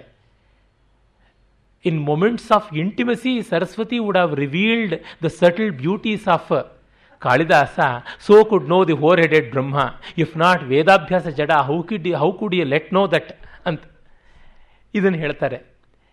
ಆ ರೀತಿಯಾದದ್ದು ಕಾಳಿದಾಸನ ಒಂದು ಕೌಶಲ. ಅತ್ರ ವಾಗ್ಭಟ, ಪಾದಶೋಭೋ ವಿದಾಹೋಂತೆ ಶ್ರದ್ಧಾ ಚ ವಿವಿಧಾತ್ಮಿಕ ಇತಿ ಏತಚ್ಚ ಪತ್ತಿ ಮನೋರಥ ಪೂರಣಾಕರಣೆ ದೃಷ್ಟದೋಷ ಸಂಭವಾತ್ ನತು ರಾಜ್ಞ ಪ್ರೀತಿಲೌಲ್ಯಾತ್ ತದುಕ್ತಂ ದೇಯಮಪ್ಯಹಿತಂ ತಸ್ಯೈ ಹಿತಾಯ ಹಿತಮಲ್ಪಕಂ ಶ್ರದ್ಧಾವಿಘಾತೆ ಗರ್ಭಸ್ಯ ವಿಕೃತಿಶ್ಚ್ಯುತಿರೇವ ವಾ ಅನ್ಯತ್ರ ಚ ದೋಹದಸ್ಯ ಅಪ್ರದಾನೇನ ಗರ್ಭೋ ದೋಷಮವಾಪ್ನು ಅವಾಪ್ನುಯಾತ್ ಇತಿ ಅಂತ ಹೇಳಿ ಅವನು ಹಲವು ವೈದ್ಯಕೋಶಗಳನ್ನು ಮಲ್ಲಿನಾಥ ಕೋಟ್ ಮಾಡ್ತಾನೆ. ಆಮೇಲೆ ಅವಳು ಗರ್ಭಿಣಿ ಹೇಗಿದ್ದಳು ಅನ್ನೋದನ್ನು ಕವಿ ವರ್ಣಿಸ್ತಾನೆ. ನಿಧಾನ ಗರ್ಭ ಮಿವ ನಿಧಾನ ಗರ್ಭಾಮಿವ ಸಾಂಗ ಸಾಗರಾಂಬರಾಂ ಶಮೀ ವಿಮಾಭ್ಯಂತರಲೀನ ಪಾವಕಾಂ ನದೀಮಿವಾಂತ ಸಲಿಲಾಂ ಸರಸ್ವತೀಂ ನೃಪಸ್ಸ ಸತ್ವಾಂ ಮಹಿಷೀಮ ಮನ್ಯತ ಅವಳು ನಿಧಿಯನ್ನು ಮೈಗೂಡಿಸಿಕೊಂಡಂಥ ಭೂಮಿಯಂತೆ ಇದ್ದಳು ಅಂತ. ಶಮಿಯೊಳಗಡೆ ಅಗ್ನಿ ಇರುತ್ತದೆ. ಅಗ್ನಿಯನ್ನು ತುಂಬಿಸಿಕೊಂಡ ಶಮಿ ವೃಕ್ಷದಂತಿದ್ದಳು ಒಳಗಡೆ ನೀರನ್ನು ತುಂಬಿಸಿಕೊಂಡು ಮೇಲೆ ಬತ್ತಿದ್ದ ಸರಸ್ವತಿಯಂತೆ ಇದ್ದಳು ಅಂತ. ಇಲ್ಲಿ ನೋಡಿ ಏತೇನ ಗರ್ಭಸ್ಯ? ಭಾಗ್ಯವತ್ವ ತೇಜಸ್ವಿತ್ವ ಪಾವನತ್ವಾನಿ ವಿವಕ್ಷಿತಾನಿ ಅನ್ನುವ ಮಾತನ್ನು ಮಲ್ಲಿನಾಥ ಹೇಳ್ತಾನೆ. ಭಾಗ್ಯವಂತಂ ಪ್ರಸೂಯೇಥ ಅನ್ನುವ ಮಾತನ್ನು ಕುಂತಿ ಹೇಳ್ತಾಳೆ, ಮಾಶೂರಂ ಮಾಚ ಧಾರ್ಮಿಕಂ ಅಮ್ಮ, ಭಾಗ್ಯ ಇರತಕ್ಕಂಥ ಮಗನ ಹೇಳಿ ಅಂತ ಉತ್ತರೆಗೆ ಆಶೀರ್ವಾದ ಮಾಡ್ತಾಳೆ. ಶೂರರು, ಧಾರ್ಮಿಕರು ಬೇಡ. ಶೂರಾಶ್ಚ ಕೃತವಿದ್ಯಾಶ್ಚ ವನೇ ತಿಷ್ಠಂತಿ ಮತ್ಸುತಾಹ. ಶೂರರು, ಧಾರ್ಮಿಕರು ಆದ ನನ್ನ ಮಕ್ಕಳು ಪಾಂಡವರು ಕಾಡಲ್ಲಿ ಒದ್ದಾಡ್ತಾ ಇದ್ದಾರೆ ಅಂತ. ಹೀಗಾಗಿ ಆ ನಿಧಿ ಇರುವುದು ಭಾಗ್ಯವಂತಿಕೆಯನ್ನು ತೋರಿಸುತ್ತೆ. ಮತ್ತು ಅಗ್ನಿಗರ್ಭ ಶಮಿ. ಯಜ್ಞಕ್ಕಾಗಿ ಅಗ್ನಿಯನ್ನು ಶಮಿ ವೃಕ್ಷದಲ್ಲಿ ಅವಿತಿದ್ದನ್ನು, ಅಶ್ವತ್ಥ ವೃಕ್ಷದಲ್ಲಿ ಬೆಳೆದದ್ದನ್ನು ಮಥನ ಮಾಡಿ ಪಡ್ಕೊಳ್ತೀವಿ. ಅದು ಅಲ್ಲಿ ನಮಗೆ ತೇಜಸ್ವಿತ್ವ ಕಾಣಿಸುತ್ತೆ. ಮತ್ತು ಸರಸ್ವತಿಯ ಜಲ ಅಂತಸ್ಸಲಿಲ ಸರಸ್ವತಿ ಎನ್ನುವಲ್ಲಿ ಅದು ಪಾವಿತ್ರ್ಯವನ್ನು ತೋರಿಸುತ್ತೆ. ಅದನ್ನೇ ಮುಂದೆ ಮೇಘದೂತದಲ್ಲಿ ಕೂಡ ಹೇಳ್ತಾನೆ. ಯಸ್ಯಾ ಶಿಶೇವೆ ಪವಿತ್ರ ಪಯ. ಯಾವ ಸರಸ್ವತಿಯ ಪವಿತ್ರಕಾರಿಯಾದ ನೀರನ್ನು ಬಲರಾಮ ಸೇವಿಸಿದನೋ ಅಂಥ ಸರಸ್ವತಿಯನ್ನು ನೀನು ನೀರನ್ನು ಹೀರಿಕೊಂಡು ಮೋಡವೇ. ಅಂತಃಶುದ್ಧ, ಒಳಗಡೆ ಶುದ್ಧನಾಗಿ ವರ್ಣಮಾತ್ರೇಣ ಕೃಷ್ಣ. ಹೊರಗೆ ಬಣ್ಣ ಮಾತ್ರದಿಂದ, ಬಣ್ಣದ ಮಾತ್ರದಿಂದ ಕಪ್ಪಾಗಿ ನೀನು ಮುಂದೆ ಹೋಗು ಅನ್ನುವ ಮಾತನ್ನು ಹೇಳ್ತಾನೆ. ಕಾಳಿದಾಸನಿಗೆ ಸರಸ್ವತಿ ನದಿಯ ಬಗ್ಗೆ ಇದ್ದ ಗೌರವ ಎಂಥದ್ದು ಅನ್ನೋದು ಗೊತ್ತಾಗುತ್ತದೆ. ಹೇಳ್ತೀನಲ್ಲ? ಅವನ ಒಂದೊಂದು ಕಾವ್ಯದ ಒಂದೊಂದು ಮಾತುಗಳನ್ನು ಅನುಭವಿಸ್ತಾ ಹೋದರೆ ಜಗತ್ತೇ ಸುಟ್ಟು ಬೂದಿ ಆದರೂ ಹಾಯಾಗಿ ನಾವು ಕೂತಿರಬಹುದು ಅನಿಸುತ್ತೆ. ಇದು ನೀರೋ ಟೆಂಡೆನ್ಸಿ ಅಂತ ಅಲ್ಲ ನಾನು ಹೇಳ್ತಾ ಇರ್ತಕ್ಕಂಥದ್ದು. ಒಂದು ಬದುಕಿಗೆ, ಸಾವಿರ ಬದುಕಿಗೆ ಸಾಕು. ಅಂಥದ್ದು ಕಾಳಿದಾಸ ಕೊಡ್ತಕ್ಕಂಥದ್ದು. ಆಮೇಲೆ, ಆ ಅರಿಷ್ಟಗ್ರಹ, ಅದರ ವರ್ಣನೆಯನ್ನು ಅವು ಕವಿ ಮಾಡ್ತಾನೆ. ಮತ್ತು ಅವನು ಯಾವ ಹೊತ್ತಿನಲ್ಲಿ ಹುಟ್ಟಿದ ಅನ್ನೋದನ್ನು ಹೇಳ್ತಾನೆ. ಗ್ರಹೈಸ್ತತಃ ಪಂಚಭಿರುಚ್ಚ ಸಂಶ್ರಯೈ ಅಸೂರ್ಯ ಗೈ ಸೂಚಿತ ಭಾಗ್ಯ ಸಂಪದಂ, ಅಸೂತ ಪುತ್ರಂ ಸಮಯೇ ಶಶಿ ಸಮ, ತ್ರಿಸಾಧನ ಶಕ್ತಿರಿವಾರ್ಥಮಕ್ಷಯಂ. ಐದು ಗ್ರಹಗಳು ಉಚ್ಚಯವಾಗಿರುವಾಗ, ಉಚ್ಚ ಸ್ಥಾನದಲ್ಲಿರುವಾಗ, ಮತ್ತು ಯಾವುದೇ ರೀತಿಯಾದ ಜಾತಕ ದೋಷಾದಿಗಳು ಇಲ್ಲದೇ ಇರತಕ್ಕಂಥವಾಗ ಅಂತ, ಅಸೂರ್ಯ ಗೈ ಅಂದರೆ ಸೂರ್ಯನ ಜೊತೆ ಸೇರಿದಾಗ ಆ ಗ್ರಹಕ್ಕೆ ಅಸ್ತವಾಗುವಂಥ ಸ್ಥಿತಿ ಬರುತ್ತೆ. ಸೂರ್ಯನ ಕಾಂತಿಯಲ್ಲಿ ಗ್ರಹ ಮೊಸಳಿಸುತ್ತದೆ ಅಂತ. ಹಾಗಾಗಿ ಗ್ರಹೈಸ್ತತಃ ಪಂಚಭಿರುಚ್ಚ ಸಂಶ್ರಯೈ ಅಸೂರ್ಯಗೈ ಸೂಚಿತ ಭಾಗ್ಯ ಸಂಪದಂ ಅನ್ನುವ ಮಾತನ್ನು ಹೇಳ್ತಾನೆ. ಯಾಕೆಂದರೆ ಐದು ಗ್ರಹ ಉಚ್ಚವಾಗಿದೆ ಅಂದರೆ ಕೆಲವು ಅಸ್ತವಾಗಿದ್ದರೆ ಏನು ಪ್ರಯೋಜನ? ಮಲ್ಲಿನಾಥ ಅದನ್ನು ಬರಿತಾನೆ. ತತ್ರ ಉಚ್ಚೇಶ್ವಪಿ ದಶಮಾದಯೋ ರಾಶಿ ತ್ರಿಂ ತ್ರಿಂಶಾಂಶಾ ಯಥಾಕ್ರಮಂ ಉಚ್ಚೇಶು ಪರಮೋಚ್ಚ ನೀಚೇಶು ಪರಮನೀಚ ಇತಿ ಜಾತಕ ಶ್ಲೋಕಾರ್ಥ. ಅತ್ರ ಅಂಶ ಅಂಶ ತ್ರಿಮಿಷೋ ಭಾಗ ಯಥಾ ನಾರದ ಅಂತ ಹೇಳಿಬಿಟ್ಟಿದ್ದು ಜ್ಯೋತಿಷದ ವಿವರಗಳನ್ನೆಲ್ಲ ವಿಸ್ತಾರವಾಗಿ ತೆಗೆದುಕೊಂಡು ಬರೀತಾನೆ. ಕಾಳಿದಾಸನಿಗೆ ಅದರ ತಿಳುವಳಿಕೆ ಇತ್ತು ಅಂತ. ಅರಿಷ್ಟಶಯ್ಯಾಂ ಪರಿತೋ ವಿಸಾರಿಣ. ಆ ಒಂದು ಪ್ರಸೂತಿ ಗೃಹದಲ್ಲಿ ಮಂದಪ್ರಭೆಯ ದೀಪ ಈ ಮಗುವಿನ ಕಾಂತಿಯಿಂದ ಮತ್ತಷ್ಟು ಮೊಸಳಿಸ್ತೋ ಎಂಬಂತೆ ಇತ್ತು ಅಂತ ಹೇಳಿಬಿಟ್ಟು ಆಮೇಲೆ ಅವನಿಗೆ ನಾಮಕರಣವನ್ನು ಕೂಡ ಮಾಡುವುದಾಗುತ್ತದೆ. ಅದನ್ನು ಅವನು ಹೇಳ್ತಾನೆ, ನಾಮಕರಣದ ವಿವರವನ್ನು ಹೇಳ್ತಾನೆ. ಅವೇಕ್ಷ ಧಾತೋರ್ಗಮನಾರ್ಥಮರ್ಥವಿತ್ ಚಕಾರ ನಾಮ್ನ ರಘುಮಾತ್ಮ ಸಂಭವಂ ರಗಿ ಅನ್ನುವ ಧಾತು ಗತಿಶೀಲತೆಯನ್ನು ಉಳ್ಳಂಥದ್ದು. ಹಾಗಾಗಿ ಗತಿ ಗತ್ಯರ್ಥಕವಾದಂಥ ಅಧಿ ವಘಿ ಲಘಿ ಗತ್ಯರ್ಥ ಅಘಿ ವಘಿ ಲಘಿ ಗತ್ಯರ್ಥ ಇತಿ ಲಘಿಧಾತೋ ಗಮನಾಖ್ಯಂ ಅರ್ಥಂ ಅರ್ಥವಿತ್ತು. ಅವೇಕ್ಷ್ಯ ಆಲೋಚ್ಯ ಆತ್ಮಸಂಭವಂ ಪುತ್ರಂ ನಾಮ್ನಾ ರಘುಂ ಚಕಾರ ಅಂತ ಹೇಳಿ ಗತ್ಯರ್ಥಕವಾದ ಧಾತುಗಳೆಲ್ಲ ಜ್ಞಾನಾರ್ಥಕವಾದದ್ದು ಅಂತ ಉಂಟು. ಜ್ಞಾನ ಇರತಕ್ಕಂಥದ್ದು ರಘು ಅನ್ನೋ ಶಬ್ದದಿಂದ ಗೋಚರವಾಗುತ್ತದೆ ಅಂತ. ಈ ಕಾಲದಲ್ಲಿ ಒಳ್ಳೆ ಹೆಸರಿಡೋದಕ್ಕೂ ಬಟ್ಟ ಬರಗಾಲ ಬಂದುಬಿಟ್ಟಿದೆ. ದಟ್ಟ ದಾರಿದ್ರ್ಯ ಒದಗಿದೆ. ನನ್ನ ಬಂಧುಗಳೊಬ್ಬರು ಮಗಳಿಗೆ ಶ್ರೀಯಾ ಅಂತ ಹೆಸರಿಟ್ಟರು ಶ್ರಿಯಾ ಅಂತಂದರೆ ತೃತೀಯ ವಿಭಕ್ತಿ ಏಕವಚನ ಸ್ತ್ರೀಲಿಂಗದ್ದು, ಶ್ರೀ ಶಬ್ದದ್ದು. ಸಂಪತ್ತಿನಿಂದ ಅಂತ ಅರ್ಥ ಆಗುತ್ತೆ. ಶ್ರೀ ಅಂತ ಇಟ್ಟರೆ ಆಗೋದಿಲ್ವೇ? ಲಕ್ಷ್ಮೀ ಅಂತ ಇಟ್ಟರೆ ಆಗೋಲ್ವೇ? ಯಾರೂ ಇಡದೇ ಇದ್ದ ಹೆಸರಿಡಬೇಕು ಅಂತ. ಅದಕ್ಕೆ ಒಂದು ಕಥೆ ಉಂಟು. ಯಾರೋ ಒಬ್ಬರು ಯಾರೂ ಇಡದೇ ಇರೋ ಹೆಸರಿಡಬೇಕು ಅಂತ ಮಗಳಿಗೆ ಸಗಣಿ ಅಂತ, ಮಗನಿಗೆ ಜೋಡು ಅಂತ ಹೆಸರಿಟ್ರಂತೆ.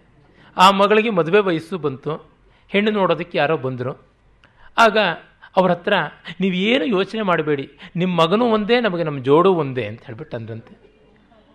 ಆಮೇಲೆ ಅವರು ಇದೇನಿದು ಅಂತ ಬೆಕ್ಕಸ ಬೆರಗಾಗಿ ಉದ್ವೇಜಿತರಾಗ್ತಾ ಇದ್ದಾರೆ. ಊಟಕ್ಕೆ ಕೂತರಾದ ಕೂತರು, ಯಾರೂ ಬಡಿಸೋದು ಬೇಡ ಬೇಡ, ಸಗಣಿನೇ ಬಡಿಸಲಿ ಸಗಣಿನೇ ಬಡಿಸಲಿ ಅಂತ. ಆಗ ಅವರಿಗೆ ಇಂಥ ಸಂಬಂಧ ಏನು ಅಂತ ಅಂದ್ಕೊಂಡು ಕಾಯಂ ಮಾಡ್ಕೊಳ್ತಾರ.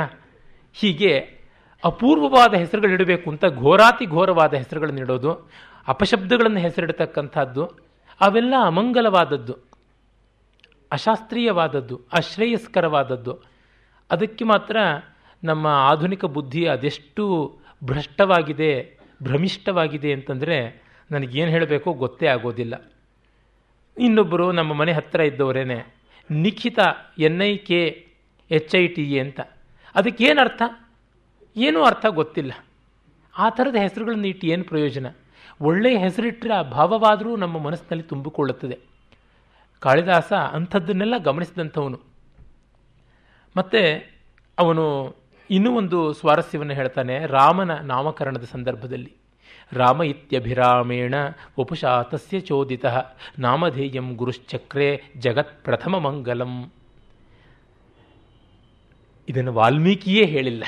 ರಾಮಾಯಣದಲ್ಲಿ ರಾಮನ ಹೆಸರಿನ ಸ್ವಾರಸ್ಯ ನಾಮಕರಣಾದಿಗಳನ್ನು ಪಾಪ ಹೇಳಲಿಲ್ಲ ಆದಿಕವಿ ಆದರೆ ಅವನಿಗೆ ಸಮರ್ಥನಾದ ಉತ್ತರಾಧಿಕಾರಿ ಕಾಳಿದಾಸ ಅಲ್ವಾ? ಹೇಳ್ತಾನೆ, ಆ ಅಭಿರಾಮವಾದ ರಮಣೀಯ ಮನೋಹರವಾದ ಶರೀರ ಸೌಷ್ಠವವನ್ನು ನೋಡಿ ಜಗತ್ ಪ್ರಥಮ ಮಂಗಲಂ, ರಮತೆ ಇತಿ ರಾಮ, ಸತಾಂ ಚೇತಾಂಸಿ ರಮಯತೀತಿ ರಾಮ, ಸಹೃದಯರನ್ನು ಆನಂದಗೊಳಿಸ್ತಾನೆ, ತಾನು ಸ್ವಯಂ ಆತ್ಮಾರಾಮನಾಗಿರ್ತಾನೆ ಅಂತ ಜಗತ್ತಿಗೆ ಪ್ರಥಮ ಮಂಗಲ ಎಂಬಂತೆ ಇತ್ತು ರಾಮನ ಹೆಸರು ಅನ್ನುವ ಮಾತನ್ನು ಕವಿ ಆಡ್ತಾನೆ. ಇಷ್ಟೆಲ್ಲ ಅವನು ಸಾವಿರದ ಐನೂರು ಶ್ಲೋಕಗಳು ಇಲ್ಲದ ರಘುವಂಶದಲ್ಲಿ ಬರೀತಾ ಇದ್ದಾನೆ. ರಾಮಕಥೆಯನ್ನೆಲ್ಲ ಐನೂರು ಶ್ಲೋಕಗಳಲ್ಲಿ ಅಡಕ ಮಾಡ್ತಾ ಇದ್ದಾನೆ.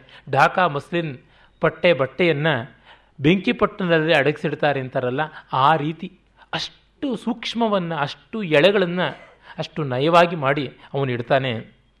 ಇದು ನಾಮಕರಣದ್ದು. ಮತ್ತು ಆ ಭಾವದ ಸೂಕ್ಷ್ಮ ಎಲ್ಲ ಎಂಥದ್ದು ಅಂತ ಅನ್ನೋದಕ್ಕೆ ನೋಡಿ ಕುಮಾರ ಸಂಭವದಲ್ಲಿ ಒಂದು ಕಡೆ ಬರ್ತದೆ. ಬ್ರಹ್ಮನ ಹತ್ರಕ್ಕೆ ದೇವತೆಗಳೆಲ್ಲ ಹೋಗ್ಬಿಟ್ಟಿದ್ದನುವೇ ನಮಗೆ ಹೇಗಾದರೂ ಮಾಡಿ ತಾರಕಾಸುರನ ಸಮಸ್ಯೆಯನ್ನು ತಪ್ಪಿಸು ಅಂತ ಕೇಳ್ಕೊಳ್ತಾರೆ. ಆಗ ಬ್ರಹ್ಮ ಹೇಳ್ತಾನೆ ಉಮಾರೂಪೇಣತೆ ಯೋಯಂ ಸಯಮಸ್ತಿಮಿತಂ ಮನಃ ಶಂಭೋರ್ಯತಧ್ವಮಾಕೃಷ್ಟುಂ ಅಯಸ್ಕಾಂತೇನ ಲೋಹವತ್. ಬ್ರಹ್ಮ ಹೇಳ್ದ, ನೀವೆಲ್ಲ ದೇವತೆಗಳು ಹೋಗಿ ಉಮೆಯನ್ನು ಶಿವ ಆಕರ್ಷಿತನಾಗಿ ಮದುವೆ ಆಗುವಂತೆ ಮಾಡಿ.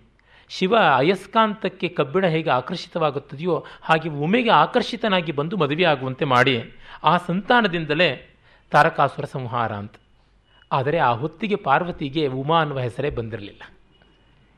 ಯಾವಾಗ ಬಂದದ್ದು ಅದನ್ನು ಅವನೇ ಹೇಳ್ತಾನೆ. ಅವಳು ತಪಸ್ಸಿಗೆ ಹೊರಟಾಗ ತಾಯಿ ಹೇಳ್ತಾಳೆ, ಅಮ್ಮ, ನೀನು ತಪಸ್ಸಿಗೆ ಹೋಗಬೇಡ. ನಿನ್ನಂಥ ಸುಕುಮಾರಿಯಾದವಳು ಮನೋಹರಿಯಾದವಳು ತಪಸ್ಸಿಗೆ ಹೋದರೆ ತುಂಬ ಕಷ್ಟವಾಗುತ್ತದೆ. ಯಾಕೆ? ಯಾರು ತಪಸ್ಸು ಮಾಡಬೇಕಾದದ್ದು? ತಪಸ್ಸು ಮಾಡೋದಕ್ಕೆ ಪ್ರತ್ಯೇಕವಾಗಿರ್ತಕ್ಕಂಥ ಸೌಷ್ಠವ ಉಳ್ಳವರು ದಾರ್ಢ್ಯ ಉಳ್ಳವರು ಯಥಾ ಪ್ರಸಿದ್ಧೈರ್ ಮಧುರಂ ಶಿರೋರು. ಅದಲ್ಲ?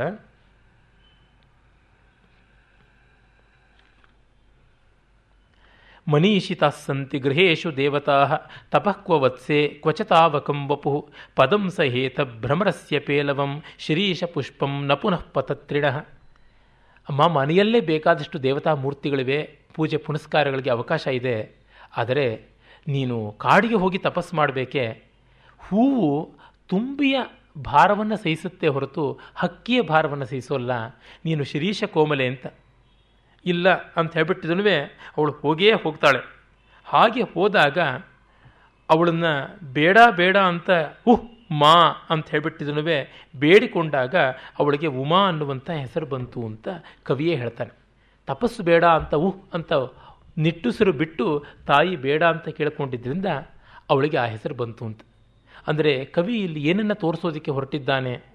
ಬಹಳ ವಿಶೇಷವಾದದ್ದು ಏನಂತಂದರೆ, ಯಾವಾಗ ಪಾರ್ವತಿ ಉಮೆ ಆಗ್ತಾಳೋ ಆಗ ಈ ಮದುವೆ ಆಗಬೇಕಾದದ್ದು, ಆಗ ಈ ಸ್ವಾರಸ್ಯ ಸಿದ್ಧಿ ಆಗಬೇಕಾದದ್ದು ಅನ್ನುವಂಥದ್ದು. ಇದು ತುಂಬ ಮುಖ್ಯವಾದದ್ದು. ಅಂದರೆ, ಪಾರ್ವತಿ ಉಮಾ ಆಗೋದು ಅಂದರೆ, ದೇಹ ಸೌಂದರ್ಯಕ್ಕಿಂತ ಆತ್ಮ ಸೌಂದರ್ಯ ಮಿಗಿಲು ಬ್ಯೂಟಿ ಬಿಯಾಂಡ್ ಬಾಡಿ ಅನ್ನುವುದಾದಾಗ ಶಿವ ಒಲಿತಾನೆ ಆಗಲೇ ಶಿವ ಬಂದದ್ದು ಅದ್ಯ ಪ್ರಭೃತ್ಯವನತಾಂಗಿ ತವಸ್ಮಿದಾಸಃ ಕ್ರೀತಸ್ತಪೋಭಿಹಿ ನೀನು ನನ್ನನ್ನು ತಪಸ್ಸಿನಿಂದ ಕೊಂಡುಕೊಂಡಿದ್ದೀಯೇ ಅಂತ ಹೇಳಿ ಬರ್ತಾನೆ. ಇದು ಬ್ರಹ್ಮನ ಉದ್ದೇಶ ಇದ್ದಿದ್ದು. ಪಾರ್ವತಿ ತಪಸ್ವಿನಿ ಆಗಬೇಕು ಅಂತ. ಆದರೆ ಇಂದ್ರನಿಗೆ ಅರ್ಥ ಆಗಲಿಲ್ಲ. ಇದು ಕಾಳಿದಾಸನಿಗೆ ಯಾವ ತಪಸ್ಸಿದ್ಧಿಯಿಂದ ಗೋಚರವಾಯಿತು. ಕೇನೋಪನಿಷತ್ತಿನಲ್ಲಿ ಉತ್ತರಾರ್ಧದಲ್ಲಿ ಬರ್ತದೆ, ಬ್ರಹ್ಮ ಯಕ್ಷರೂಪದಿಂದ ದೇವತೆಗಳೆದುರು ನಿಂತು ಅವರ ದಾನವ ಲೋಕ ಜಯ ಅನ್ನುವುದು ನಿಜವಾಗಿ ದೊಡ್ಡ ಜಯ ಅಲ್ಲ ಅಂತ ಸಾಬೀತು ಮಾಡೋದಕ್ಕೆ ನಿಲ್ತು. ಇಂದ್ರ ಕೊನೆಗೆ ಹೋಗ್ತಾನೆ. ಮೊದಲು ಅಗ್ನಿ, ವಾಯು ಹೋಗಿ ಏನು ಕೈಲಾಗದೆ ಬರ್ತಾರೆ. ಅಗ್ನಿಗೆ ಆ ಒಂದು ಹುಲ್ಲು ಕಡ್ಡಿಯ ರೂಪದಲ್ಲಿ ಯಕ್ಷ ಇಟ್ಟ ಸವಾಲನ್ನು ಸುಡೋಕ್ಕಾಗಲಿಲ್ಲ, ವಾಯುವಿಗೆ ಅದನ್ನು ಹಾರಿಸೋಕ್ಕಾಗಲಿಲ್ಲ. ಇಂದ್ರ ಬಂದಾಗ ಯಕ್ಷ ಇಲ್ಲ. ಅಲ್ಲಿ ಉಮಾ ಹೈಮವತಿ ಇದ್ದಳು. ಅವಳು, ಇದೆಲ್ಲ ಬ್ರಹ್ಮದ್ದು ಜಯ ಅನ್ನೋದು. ನಿಮ್ಮದಲ್ಲ. ಆತ್ಮಜಯವೇ ಬಹಳ ಮುಖ್ಯ ಅನ್ನುವ ಉಪದೇಶ ಮಾಡಿದ್ದು ಅಂತ ಬರುತ್ತೆ. ಅಲ್ಲಿ ಇಂದ್ರನಿಗೆ ಜ್ಞಾನವನ್ನು ಕೊಟ್ಟಂಥವಳು ಉಮಾ ಹೈಮವತಿ ಅಂತ. ಹೀಗೆ ಇದನ್ನು ನಾವು ಗಮನಿಸಿದಾಗ ಗೊತ್ತಾಗುತ್ತೆ, ಕಾಳಿದಾಸನ ಹೆಸರುಗಳನ್ನು ಯಾವ ಸೂಕ್ಷ್ಮತೆಯಿಂದ ಇಡ್ತಾನೆ ಅಂತ.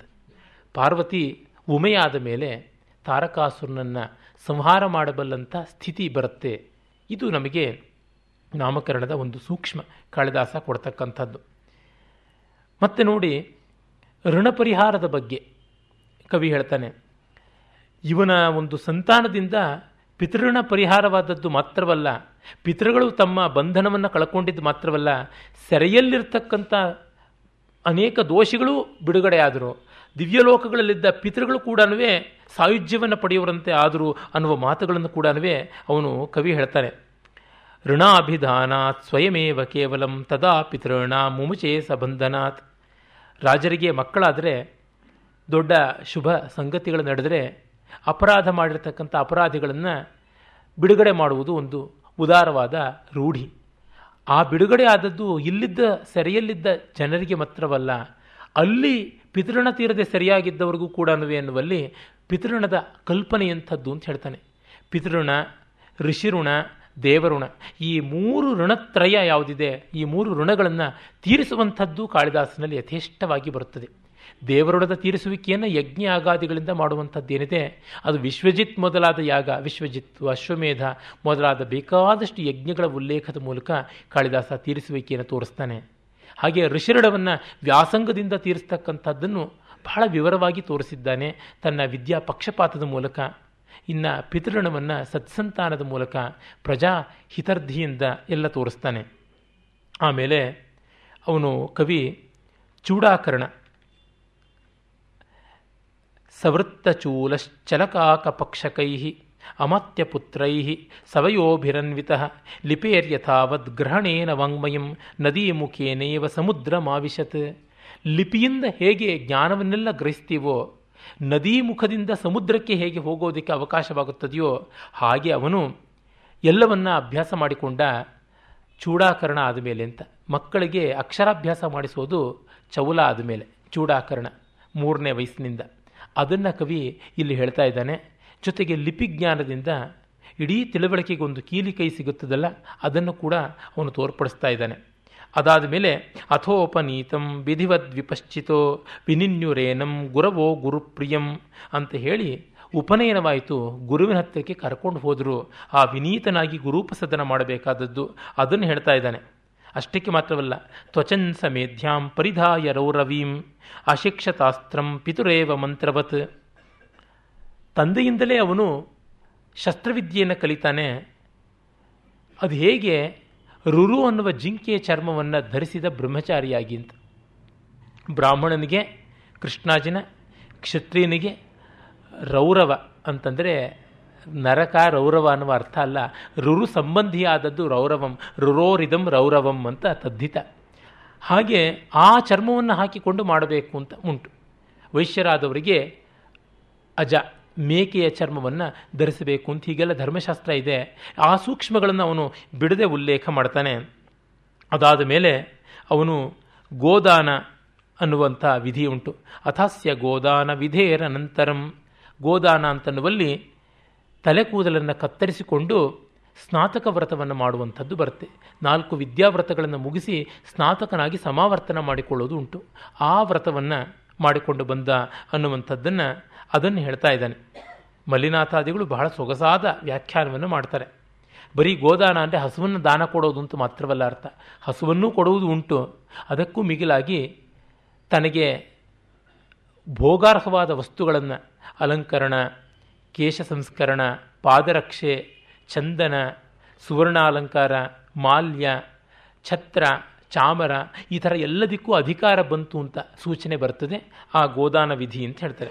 ಅದಾದ ಮೇಲೆ ವಿವಾಹ ದೀಕ್ಷಾಂ ನಿರವರ್ತಯದ್ ಗುರು. ಅದಾದ ಮೇಲೆ ವಿವಾಹ ಅಂತನ್ನುವಂಥದ್ದು ಮತ್ತು ಅಲ್ಲಿ ಈ ನಾಲ್ಕು ವಿದ್ಯೆಗಳು ಚತಸ್ರಹ ವಿದ್ಯಾ ಅಂತ ಕೌಟಿಲ್ಯ ಹೇಳ್ತಾನೆ. ಆ ನಾಲ್ಕು ವಿದ್ಯೆಗಳು ತ್ರಯೀ ವಾರ್ತಾ ಅನ್ವೀಕ್ಷಿಕಿ, ದಂಡನೀತಿ.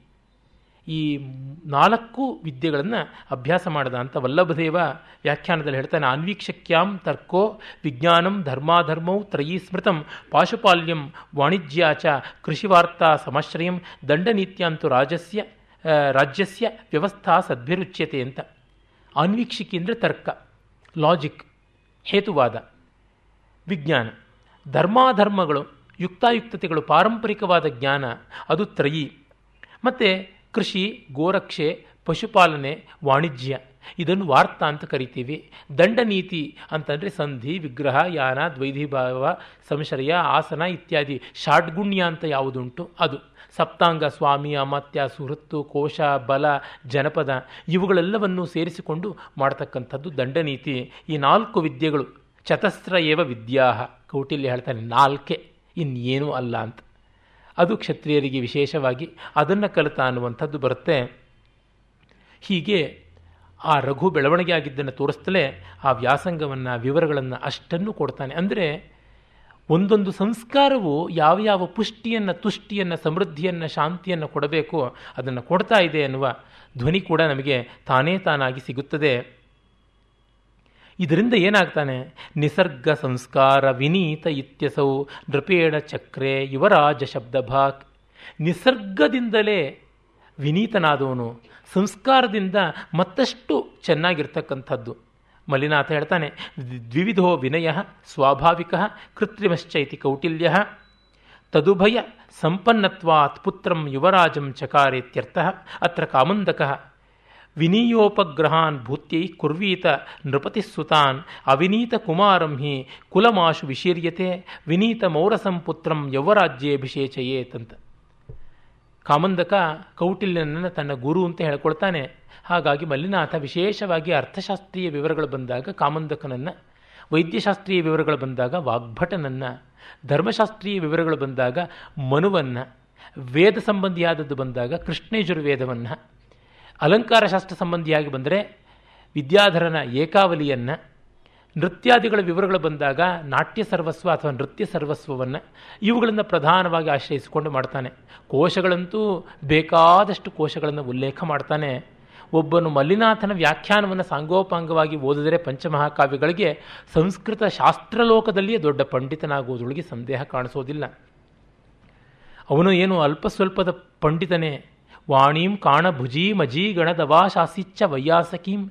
ಅಂತಸ್ತಂತ್ರ ಮರಂಸ್ಥ ಪನ್ನಗಗವಿ ಗುಂಫೇಶು ಚಾಜಾಗರೀತ್. ವಾಚಾ ಮಾಕಲಯದ್ ರಹಸ್ಯಮಖಿಲಾಂ ಯಚ್ಚಾಕ್ಷಪಾದಿ ಸ್ಫುರಾಂ. ಲೋಕೆ ಭೂದ್ಯದುಪಜ್ಞಮೇವ ವಿದುಷಾಂ ಸೌಜನ್ಯ ಜನ್ಯಂ ಯಶಃ ಅಂತಾನೆ ಈ ಒಂದು ಪದ್ಯದಲ್ಲಿರುವ ವ್ಯಾಕರಣ ಚಮತ್ಕಾರಗಳನ್ನು ನೋಡಿದ್ರೇ ಅವನ ಭಾಷೆ ಎಂಥದ್ದು ಅಂತ ಅನಿಸುತ್ತೆ. ವಾಣೀಂ ಕಾಣಭುಜೀಂ ಅಜೀ ಗಣತ್ ಅಂತ ಅನ್ನುವ ಕ್ರಿಯಾಪದಗಳಾಗಲಿ, ತದ್ಧಿತಗಳಾಗಲಿ ವಿದ್ವಾಂಸರಿಗೆ ಮಹೋತ್ಸವಗಳು. ಅವಾಶಾಸೀತ್ ಚ ವೈಯಾಸಕೀಂ. ತರ್ಕ, ವ್ಯಾಕರಣ, ಮೀಮಾಂಸಾ, ವೇದಾಂತ ಎಲ್ಲವನ್ನೂ ಕೂಡ ಕೂಲಂಕಷವಾಗಿ ವ್ಯಾಸಂಗ ಮಾಡಿ ಪಂಡಿತನಾಗಿದ್ದೀನಿ ಆಪೋಷಣ ತೆಗೆದುಕೊಂಡಿದ್ದೀನಿ. ಅದು ಏಕಾಪೋಷಣ. ಇನ್ಯಾರಾದರೂ ವಿದ್ವಾಂಸರಿದ್ದರೆ ಅದು ನನ್ನ ಸಜ್ಜನಿಕೆಯಿಂದ ಅಷ್ಟೇ ಅಂತ. ನಾನೇನಾದರೂ ವಾದ ಮಾಡಿದ್ದಿದ್ರೆ, ಲೋಕೆ ಭೂತ್ ಯದುಪಜ್ಞಮೇವ ವಿದುಷಾಂ ಸೌಜನ್ಯ ಜನ್ಯಂ ಯಶ. ವಾದದಲ್ಲಿ ಅವರು ಸೋಲುವುದೇನೆ ಗತಿ ಇನ್ನೇನೂ ಇಲ್ಲ. ಜಿತೋಸ್ಮಿ ಅಂತ ಅನ್ನಬೇಕಾಗಿತ್ತು. ಹೀಗೆ ಅಂತ. ಮತ್ತೆ ನೋಡಿ, ಕಾಳಿದಾಸ ಎಷ್ಟು ಸೂಕ್ಷ್ಮನಾಗಿದ್ದಾನೆ, ಎಷ್ಟು ವಿವೇಕಿಯಾಗಿದ್ದಾನೆ ಅಂತಂದರೆ, ಒಳ್ಳೆಯ ರಾಜಕುಮಾರನನ್ನೇ ಪಟ್ಟಾಭಿಷೇಕ ಮಾಡಬೇಕು. ಅಯೋಗ್ಯರನ್ನೆಲ್ಲ ನಾವು ನೋಡಿ ಅವರನ್ನು ಸ್ಥಾನಕ್ಕೆ ತರಬಾರದು ಅಂತ ಉಂಟು. ಇಲ್ಲಿ ಅಜಮಹಾರಾಜ, ರಘುವಿನ ಮಗ, ಅವನು ರಾಜನಾಗಿದ್ದನ್ನು ಕುರಿತು ಹೇಳ್ತಾರೆ, ಕವಿ ಹೇಳ್ತಾನೆ, ದುರಿತೈರಪಿ ಕರ್ತು ಆತ್ಮಸಾತ್ ಪ್ರಯತಂತೆ ನೃಪಸೂನವೋಹಿ ಯತ್ ತದುಪಸ್ಥಿತಮಗ್ರಹೀದ್ ಅಜಃ ಪಿತುರಾಜ್ಞೇತಿನ ಭೋಗತೃಷ್ಣಯ ಅಂತ. ಸಾವಿರ ಕುಕಾರ್ಯಗಳನ್ನು ಮಾಡಿ, ಲಕ್ಷ ಕೆಟ್ಟ ಕೆಲಸಗಳನ್ನು ಮಾಡಿ ಮಕ್ಕಳು ತಂದೆಯ ಸ್ಥಾನಕ್ಕೆ ಬಂದುಬಿಡ್ತಾರೆ ರಾಜರಾಗೋದಕ್ಕೆ. ದುರಿತೈಹಿ, ಯಾವುದನ್ನು ಸಾಧಿಸ್ಕೊಳ್ತಾರೆ, ಅದು ಸ್ವಯಂ ತಂದೆನೇ ಕೊಟ್ಟ ಇವನಿಗೆ ರಾಜ್ಯವನ್ನು. ಆದರೆ ತಂದೆಯ ಆಜ್ಞೆ ಅಂತ ಅವನು ಗ್ರಹಿಸಿದನಲ್ಲದೆ ಭೋಗ ಲಾಲಸೆಯಿಂದ ಅಲ್ಲ ಅಂತ. ತಂದೆಯನ್ನು ಕೊಂದು ಮಕ್ಕಳು ಪಟ್ಟಕ್ಕೇರುವಂಥ ಉದಾಹರಣೆಯನ್ನು ನೋಡಿದ್ದಾನೆ ಕಾಳಿದಾಸ ಅಥವಾ ಕೇಳಿದ್ದಾನೆ. ಅದೂ ಗಮನದಲ್ಲಿ ಇಟ್ಕೊಂಡಿದ್ದಾನೆ ಅಂದರೆ ಕಾಳಿದಾಸ ಮುಗ್ಧವಾಗಿ ಬರೀ ಒಳ್ಳೆಯದನ್ನು ಮಾತ್ರ ಬರೆದಿದ್ದಾನೆ. ಅವನು ಹೇಳಿರೋದೆಲ್ಲ ಬರೀ ಪುಸ್ತಕ ಪಾಂಡಿತ್ಯ ಥಿಯರಿ ಮಾಸ್ಟರ್, ವಾಸ್ತವಗಳನ್ನು ಗಮನಿಸಿಲ್ಲ ಅಂತಲ್ಲ. ಆದರೆ ವಾಸ್ತವಗಳನ್ನು ತುಂಬ ಚೆನ್ನಾಗಿ ಧ್ವನಿಪೂರ್ಣವಾಗಿ ಇಡ್ತಾನೆ. ಸಂಸ್ಕೃತ ಕವಿಗಳ ಮನೋಧರ್ಮವೇ ಅದು. ಮೃಚ್ಛಕಟಿಕ ನಾಟಕ ನೋಡಿ ಮುನ್ನೆಲೆಯಲ್ಲಿರ್ತಕ್ಕಂಥದ್ದು ಚಾರುದತ್ತ ವಸಂತ ಸೇನೆಯರ ಪ್ರಣಯ.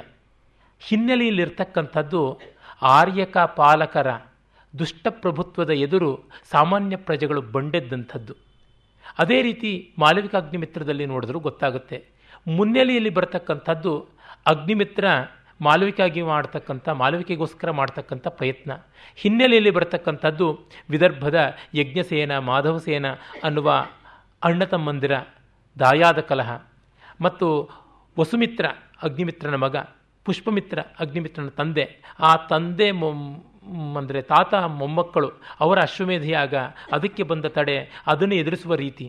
ಹೀಗೆ ಎಷ್ಟೆಷ್ಟೋ ರಾಜಕೀಯವಾದಂಥ ಆಂತರಿಕ ಬಾಹ್ಯ ಸಂಘರ್ಷಗಳು ಇವುಗಳೆಲ್ಲ ನೇಪಥ್ಯದಲ್ಲಿ ಇರುತ್ತವೆ ಇಡೀ ಶಾಕುಂತಲವನ್ನು ನೋಡಿದರೆ ದುಷ್ಯಂತ ಶಕುಂತಲೆಯರ ಪ್ರಣಯದ ಒಂದು ಮುನ್ನೆಲೆಗೆ ಹಿನ್ನೆಲೆಯಾಗಿ ಆರಣ್ಯಕ ಸಂಸ್ಕೃತಿ, ನಾಗರಿಕ ಸಂಸ್ಕೃತಿ, ದೇವಲೋಕದ ಸಂಸ್ಕೃತಿ, ಋಷಿ ಸಂಸ್ಕೃತಿ ಹೀಗೆ ಎಷ್ಟೆಷ್ಟೋ ಸಂಸ್ಕೃತಿ ಪ್ರಪಂಚಗಳು ವರ್ತಕರ ಸಾವು ನೋವುಗಳು.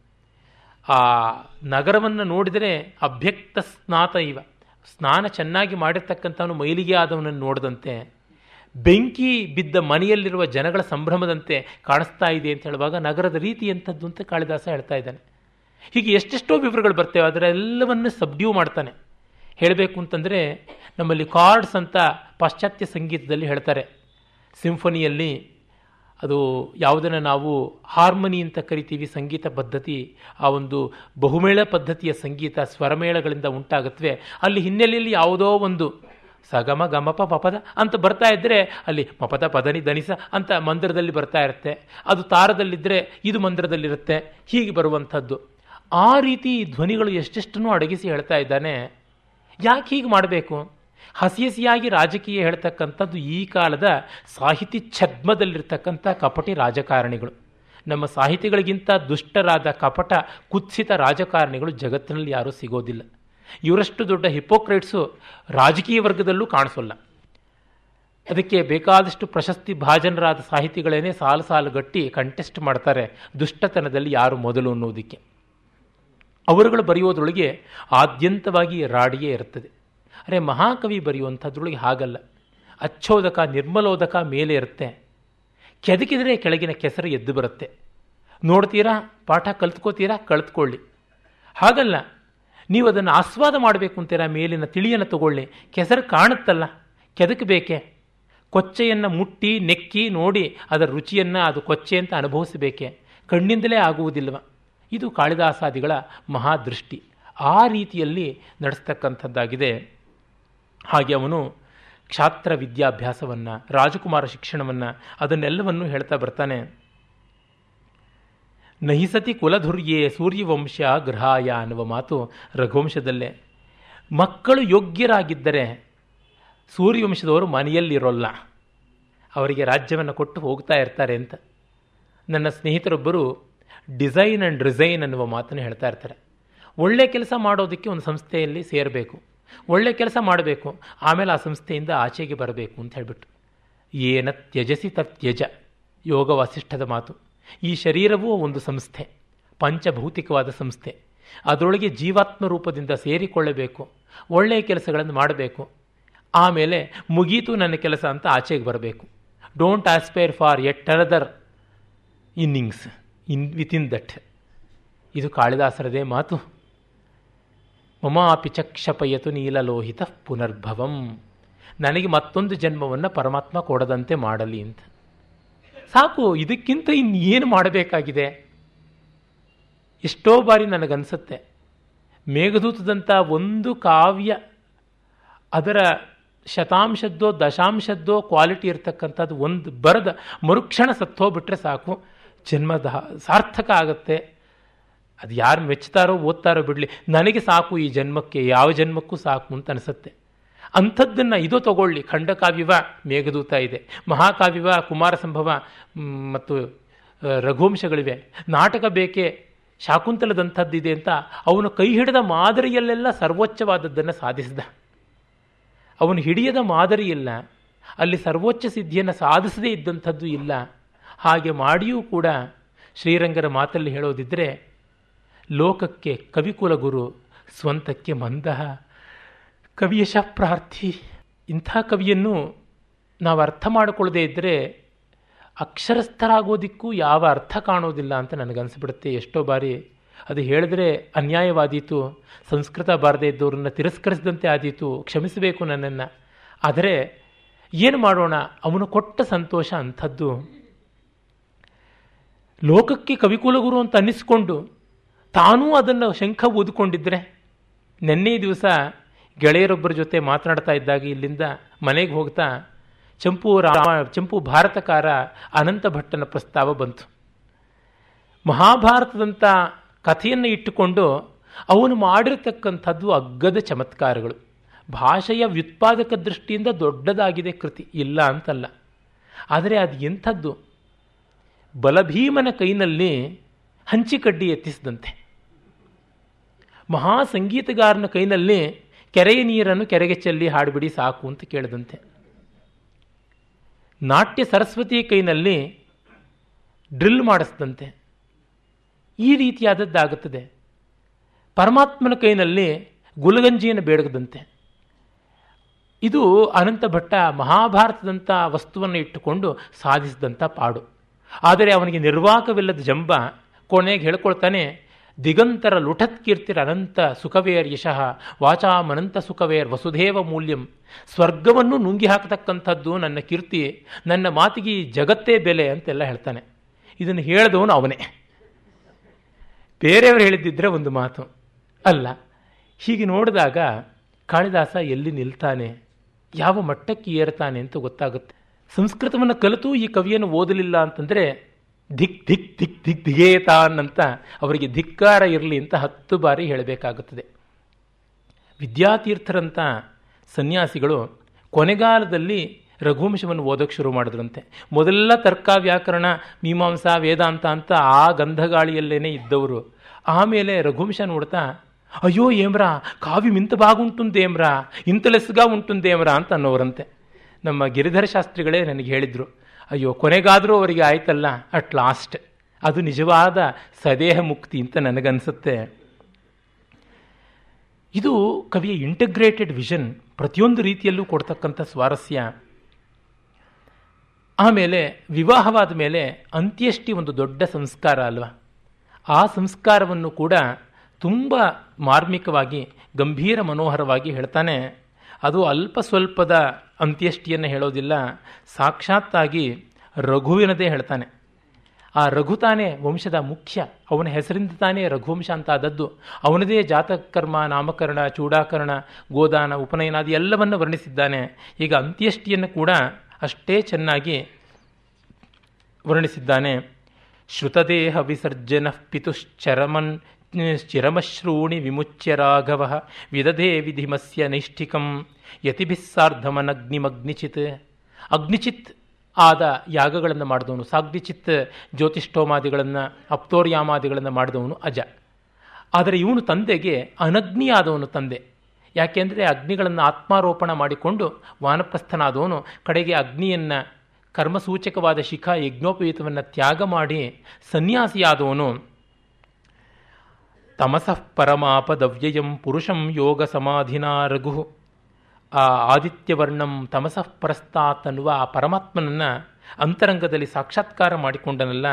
ಹಾಗಾಗಿ ಅವನು ತ್ರಿಗುಣಗಳನ್ನು ಕೂಡ ಇತರೋ ದಹನೆ ಸ್ವಕರ್ಮಣಾಂ ವವೃತೆ ಜ್ಞಾನಮಯೇನ ವನ್ಹಿನ. ತನ್ನ ಕರ್ಮಗಳನ್ನೆಲ್ಲವನ್ನ ಜ್ಞಾನಾಗ್ನಿಯಲ್ಲೇ ದಗ್ಧ ಮಾಡಿಕೊಂಡವನು. ಛಿದ್ಯತೆ ಹೃದಯ ಗ್ರಂಥಿ ಭಿದ್ಯಂತೆ ಸರ್ವಸಂಶಯ, ಕ್ಷೀಯಂತೆ ಚಸ್ಯ ಕರ್ಮಾಣಿ, ತಸ್ಮಿನ್ ದೃಷ್ಟೇ ಪರಾವರೆ ಅಂತ ಆ ಸ್ಥಿತಿಗೆ ಬಂದವನಾದ ಕಾರಣ ಜೀವನ್ಮುಕ್ತ ವಿದೇಹ ಮುಕ್ತಿಯನ್ನು ಪಡೆದ. ಅದಕ್ಕಾಗಿ ಅವನಿಗೆ ಅನಗ್ನಿಯಾಗಿ ಅಗ್ನಿ ಇಲ್ಲದೆ ಖನನಾದಿಗಳ ರೂಪದಿಂದ ಮಾಡ್ತಾನೆ. ಅಕರೋತ್ಸ ತದೌರ್ಧ್ವದೈಹಿಕಂ ಪಿತುರ್ ಪಿತೃಭಕ್ತಿಯ ಪಿತೃಕಾರ್ಯಕಲ್ಪವಿತ್ ನಹಿತೇನ ಪಥಾ ತನುತ್ಯಜ ತನಯ ವರ್ಜಿತ ಪಿಂಡಕಾಂಕ್ಷಿಣ ರಘುವಿನಂತೆ ದೇಹ ಬಿಟ್ಟವರು ಮಕ್ಕಳ ಪಿಂಡಕ್ಕಾಗಿ ಕಾದು ಕೂತ್ಕೊಳ್ಳೋದಿಲ್ಲ. ಆದರೆ ಮಕ್ಕಳು ತಮ್ಮ ಋಣಮುಕ್ತಿ ಎನ್ನುವುದಕ್ಕಾಗಿ, ತಮ್ಮ ತೃಪ್ತಿಗಾಗಿ ಶ್ರಾದ್ದ ಮಾಡ್ತಾರೆ ಅಂತ. ಇಲ್ಲಿ ಶ್ರಾದ್ದದ ಪರಮಾರ್ಥವನ್ನು ಹೇಳಿದ್ದಾನೆ. ಶ್ರಾದ್ದದ ಒಂದು ನಿವಾಪೋದಕ. ಎಳ್ಳು ನೀರು, ಪಿಂಡ ಪ್ರದಾನದ ಆ ಕ್ರಿಯೆಗಳು ಪಿತೃಗಳಿಗೆ ತಲುಪುತ್ತವ. ತಲುಪುತ್ತವೋ ಬಿಡುತ್ತವೆಯೋ, ಕರ್ತೃವಿಗೆ ಸಮಾಧಾನ ಉಂಟೋ ಮಾಡಬೇಕಾದದ್ದು. ಇದನ್ನು ಅವನು ತಂದು ತಂದು ಕೊಡ್ತಾ ಇದ್ದಾನೆ. ನಮ್ಮ ಭಾವನೆಗೆ ಸಪರಾರ್ಘ್ಯಗತೆ ರಶೋಚ್ಯತಾಂ ಪಿತರುದ್ದಿಶ್ಯ ಸದರ್ಥವೇದಿಭಿ ಶಮಿತಾಧಿರ ಶಮಿತಾಧಿರಧಿಜ್ಯ ಕಾರ್ಮುಕ ಕೃತವಾನ ಪ್ರತಿಶಾಸನಂ ಜಗತ್ ಅಂತ ಮುಂದೆ ಆ ತಂದೆಯ ಶ್ರಾದ್ದಾದಿಗಳ ಬಳಿಕ ಏನಾಗುತ್ತದೆ ಅನ್ನುವುದನ್ನು ಕವಿ ವರ್ಣಿಸ್ತಾನೆ. ಒಟ್ಟಿನಲ್ಲಿ ತಾತ್ಪರ್ಯ ಇಷ್ಟು. ಔರ್ಧ್ವದೈಹಿಕ ಕ್ರಿಯೆ ಅಂತ್ಯಷ್ಟಿ ಶ್ರಾದ್ದದವರೆಗೆ ಅವನು ವರ್ಣಿಸಿದ್ದಾನೆ ಪ್ರತಿಯೊಂದನ್ನು. ಗೋಸೇವೆಯಿಂದ ಆರಂಭವಾದದ್ದು ಬ್ರಹ್ಮಲೀನದಲ್ಲಿ ಮುಗಿಯುವಂಥದ್ದಾಗುತ್ತದೆ. ಇದು ಆ ಷೋಡಶ ಕರ್ಮಗಳನ್ನು ಕವಿ ತಂದುಕೊಡ್ತಕ್ಕಂಥ ರೀತಿ. ಇನ್ನು ಕೆಲವು ಸೂಕ್ಷ್ಮಗಳು ಯಾವುದಿವೆ? ನಾಗರಿಕವಾದಂಥ ಶಿಷ್ಟಾಚಾರಗಳು ಅಂತ ಏನಿವೆ? ಅವುಗಳನ್ನು ನೋಡಿದ್ರೆ ನಮಗೆ ಗೊತ್ತಾಗುತ್ತೆ ಅದೆಷ್ಟೊಂದು ಶಿಷ್ಟಾಚಾರಗಳನ್ನು, ಅದೆಷ್ಟೊಂದು ಸಜ್ಜನಿಕೆಯ ವಿಧಿಗಳನ್ನು ಕಾಳಿದಾಸ ಹೇಳ್ತಾನೆ ಅಂತಂದರೆ ಭಗವತ್ ಶರಣ ಉಪಾಧ್ಯಾಯ ಅಂತ ದೊಡ್ಡ ವಿದ್ವಾಂಸರು. ಇಂಡಿಯಾ ಇನ್ ಕಾಳಿದಾಸ ಅಂತಲೇ ಸಾವಿರದ ಒಂಬೈನೂರ ನಲವತ್ತೇಳನೇ ಇಸ್ವಿಯಲ್ಲಿಯೇ ಒಳ್ಳೆಯ ಸಂಶೋಧನಾ ಗ್ರಂಥವನ್ನು ಬರೆದರು. ಮತ್ತು ಹಿಂದಿಯಲ್ಲಿ ಕೂಡ ಎರಡು ಸಂಪುಟದಲ್ಲಿ ಕಾಳಿದಾಸಕ್ಕೆ ಭಾರತ್ ಅಂತ ಬರೆದಿದ್ದಾರೆ. ಅವರು ಅಲ್ಲಿ ಹೇಳ್ತಾರೆ, ಕಾಳಿದಾಸನಲ್ಲಿ ಯಾವುದೆಲ್ಲ ರೀತಿಯ ಸುಸಂಸ್ಕೃತಿ, ಶಿಷ್ಟಾಚಾರಗಳು ಎಲ್ಲವೂ ಕಾಣಿಸುತ್ತೆ ಅಂತ. ವಿನಯ್ ಕಾಳಿದಾಸ್ ಕಾಲೀನ್ ಸಮಾಜ್ ಮೇ ಶಿಕ್ಷಾ ಕಾ ಮಂಡನ್ ಮಾನ ಜಾತಾ ಥಾ, ಮೂರ್ಧನ್ಯ ಅಲಂಕರಣ್ ವಹೀತ ಆ ವಿನಯ ಅನ್ನುವುದು ಬಹಳ ಮುಖ್ಯ ವಿನಯ ಅಂದರೆ ಶೀಲ ಅಂತ. ಅದು ಯಾವ ಮಟ್ಟಿಗೆ ಅಂತಂದರೆ ಒಂದು ನಮಸ್ಕಾರ ನೋಡಿ. ನಮ್ಮಲ್ಲಿ ಇರುವಂತೆ ನಮಸ್ಕಾರ ಪದ್ಧತಿ ಎಲ್ಲಿಯೂ ಇಲ್ಲ. ಎಸ್ ಕೆ ರಾಮಚಂದ್ರಾಯರು ಭಾರತೀಯ ಪ್ರಣಾಮ ಪದ್ಧತಿ ಅಂತ ಒಂದು ಪುಸ್ತಕವನ್ನೇ ಬರೆದಿದ್ದಾರೆ. ಆ ಬಗೆಯಲ್ಲಿ ನಮಸ್ಕಾರಗಳು ಉಂಟು. ಪ್ರಣಾಮ ಕ್ರಿಯ ಅನ್ನೋದನ್ನು ಪ್ರಣಾಮ, ಒಂದೇ ಅಂತ, ಅಥವಾ ನಮಸ್ತೆ ಎನ್ನುವಂಥ ಅರ್ಥದಲ್ಲಿ ಹೀಗೆ ಬೇಕಾದಷ್ಟು ರೀತಿಯಲ್ಲಿ ಕಾಳಿದಾಸ ಬರೀತಾನೆ. ಮತ್ತು ಆ ನಮಸ್ಕಾರಕ್ಕೆ ಆಶೀರ್ವಾದಗಳು. ಮತ್ತು ಯಾರಿಗೆ ಯಾವ ರೀತಿ ನಮಸ್ಕಾರ ಮಾಡಬೇಕು?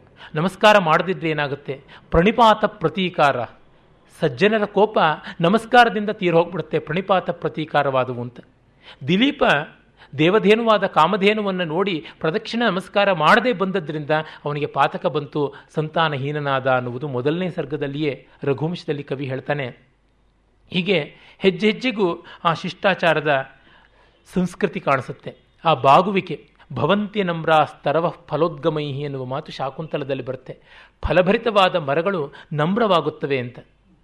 ಆ ವಿದ್ಯಾ ದದಾತಿ ವಿನಯಂ ಅನ್ನುವುದು ಆ ಶೀಲ ವಿದ್ಯೆಯಿಂದ ಬರುತ್ತದೆ ಅನ್ನುವುದನ್ನು ತುಂಬ ಚೆನ್ನಾಗಿ ಕವಿ ತೋರ್ಪಡಿಸ್ತಾನೆ. ಎಲ್ಲಿಯೂ ಕಾಣಿಸುತ್ತದೆ. ಒಬ್ಬ ಸ್ನಾತಕನಾದವನು, ಕೌತ್ಸ ಬಂದರೆ ರಘು ಅದೆಷ್ಟು ನಮ್ರನಾಗಿ ಬಹಳ ಸಜ್ಜನಿಕೆಯಿಂದ ನಡ್ಕೊಳ್ತಾನೆ. ಒಬ್ಬ ಬ್ರಹ್ಮಚಾರಿ ಬಂದಾಗ ಪಾರ್ವತಿ ಯಾವ ರೀತಿ ನಡ್ಕೊಳ್ತಾಳೆ? ಇನ್ನು ಬ್ರಹ್ಮಚಾರಿ ವ್ರತದಲ್ಲಿದ್ದಾನೆ. ಅವನು ಸ್ನಾತಕನಾಗಿ ಬಂದಿಲ್ಲ. ಅಥ ಅಜಿನಾಷಾಢಧರ ಅಂತಲೇ ಕವಿ ವರ್ಣನೆ ಮಾಡ್ತಾನೆ.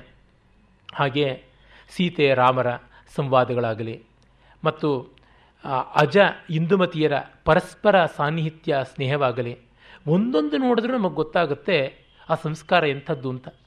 ಗಣದಾಸನನ್ನು, ನಾಟ್ಯಾಚಾರ್ಯನನ್ನು ನೋಡಿದಾಗ ಬಕುಲಾವಲಿಕೆ ಹೇಗೆ ವರ್ತಿಸ್ತಾಳೆ, ಅದೇ ತರಹ ಗಣದಾಸ ಕೂಡ ಅರಮನೆಯ ಒಬ್ಬ ಸಖಿಯನ್ನು ಸೇವಕಿಯಾದ ಬಕುಲಾವಲಿಕೆನ ಎಷ್ಟು ನಯದಿಂದ, ಮರ್ಯಾದೆಯಿಂದ ಕಾಣ್ತಾನೆ.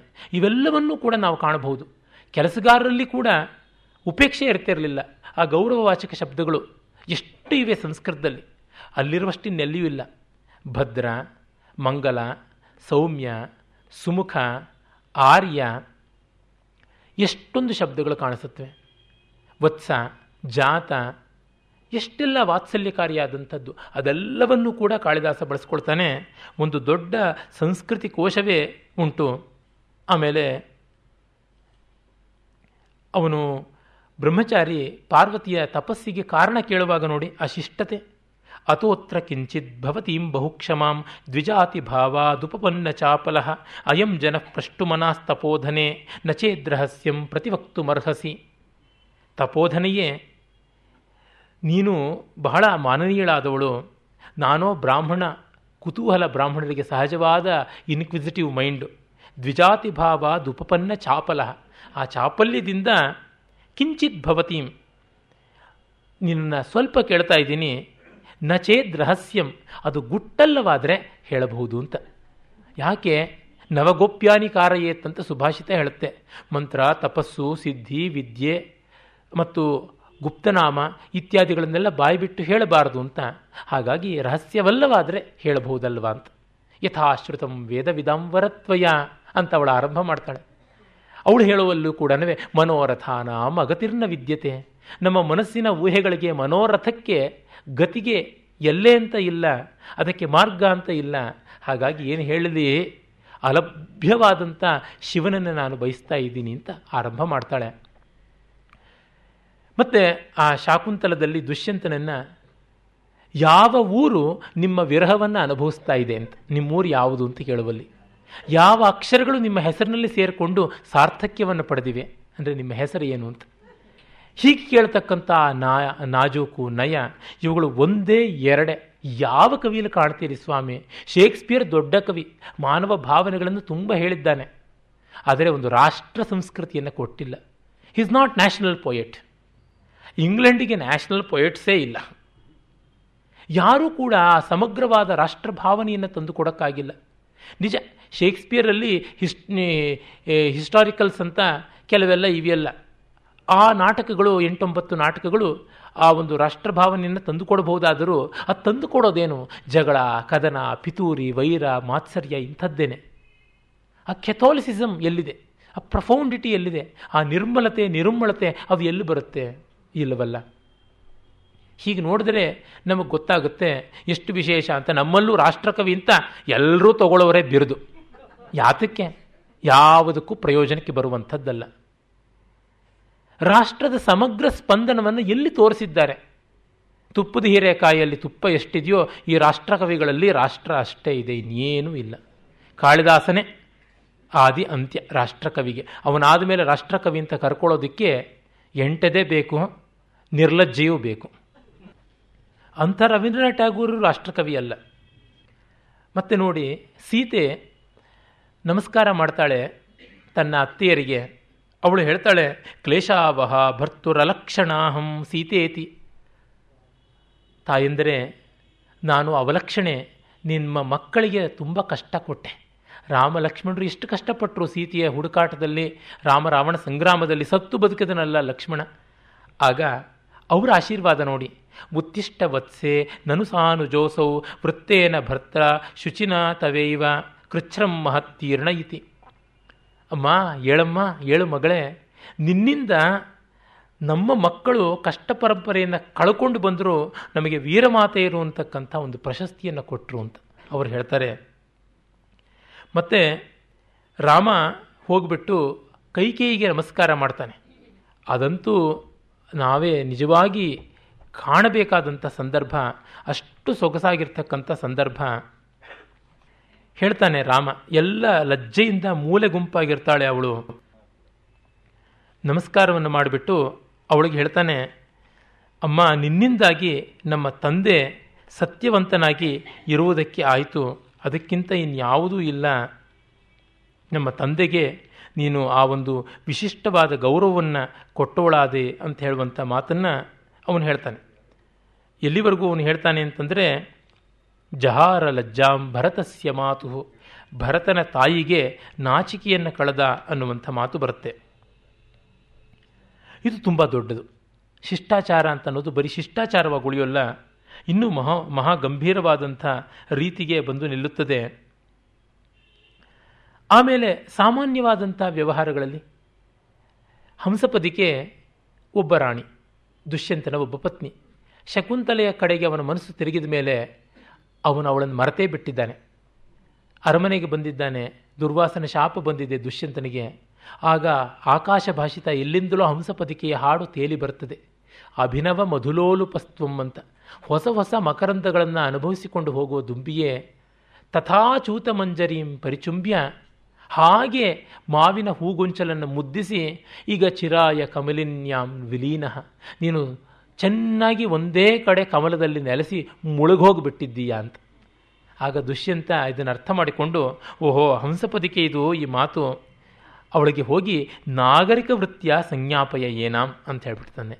ನಯವಾದ ರೀತಿಯಿಂದ ದುಷ್ಯಂತ ನಿನ್ನ ಬರತಿಲ್ಲ ನಿನ್ನ ಅಪ್ರಸ್ತುತ ಪ್ರಶಂಸಾಲಂಕಾರದ ಅನ್ಯಾಪದೇಶ ಪದ್ಯ ಅರ್ಥ ಆಯಿತು ಅಂತ ಹೇಳು ಅಂತಂತಾನೆ.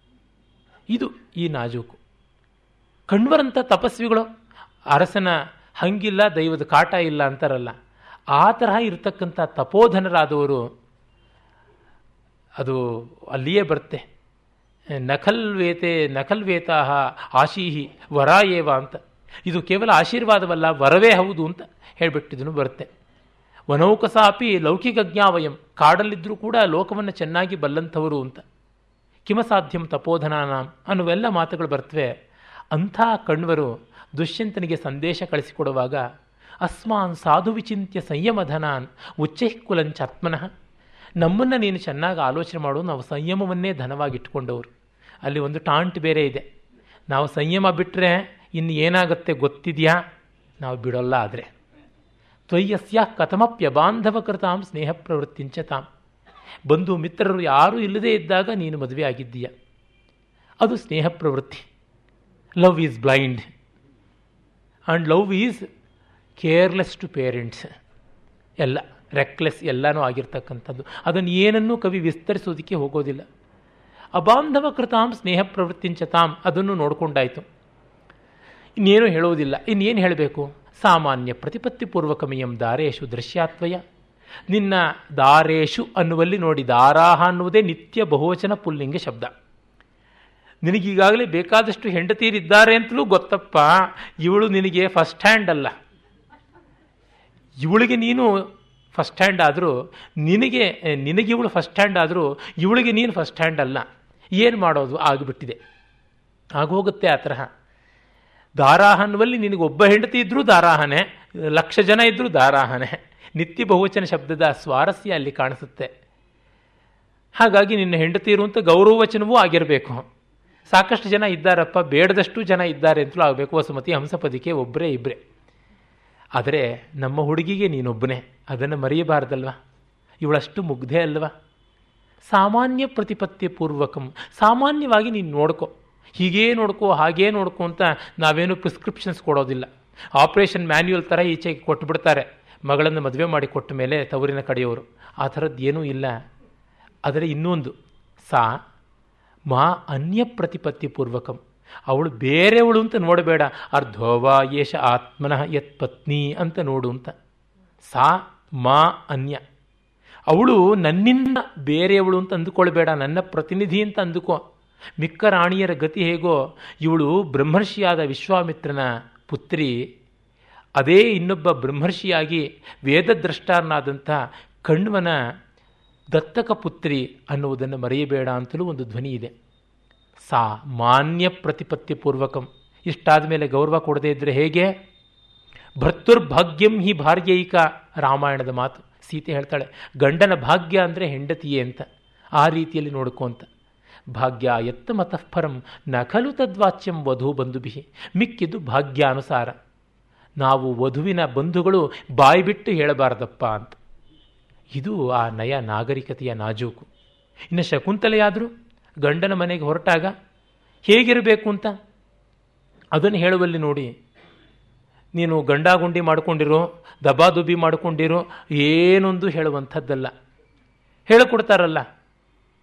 ಸೊಸೆಗೇ ಒಂದು, ಮಗಳಿಗೆ ಒಂದು ತಾನೇ ಅತ್ತೆಯರು ಮಾಡ್ತಕ್ಕಂಥ ಚಿಕಿತ್ಸೆ. ಆದರೆ ಇಲ್ಲಿ ಹಾಗಲ್ಲ. ಶುಶ್ರೂಷಸ್ವ ಗುರೂನ್.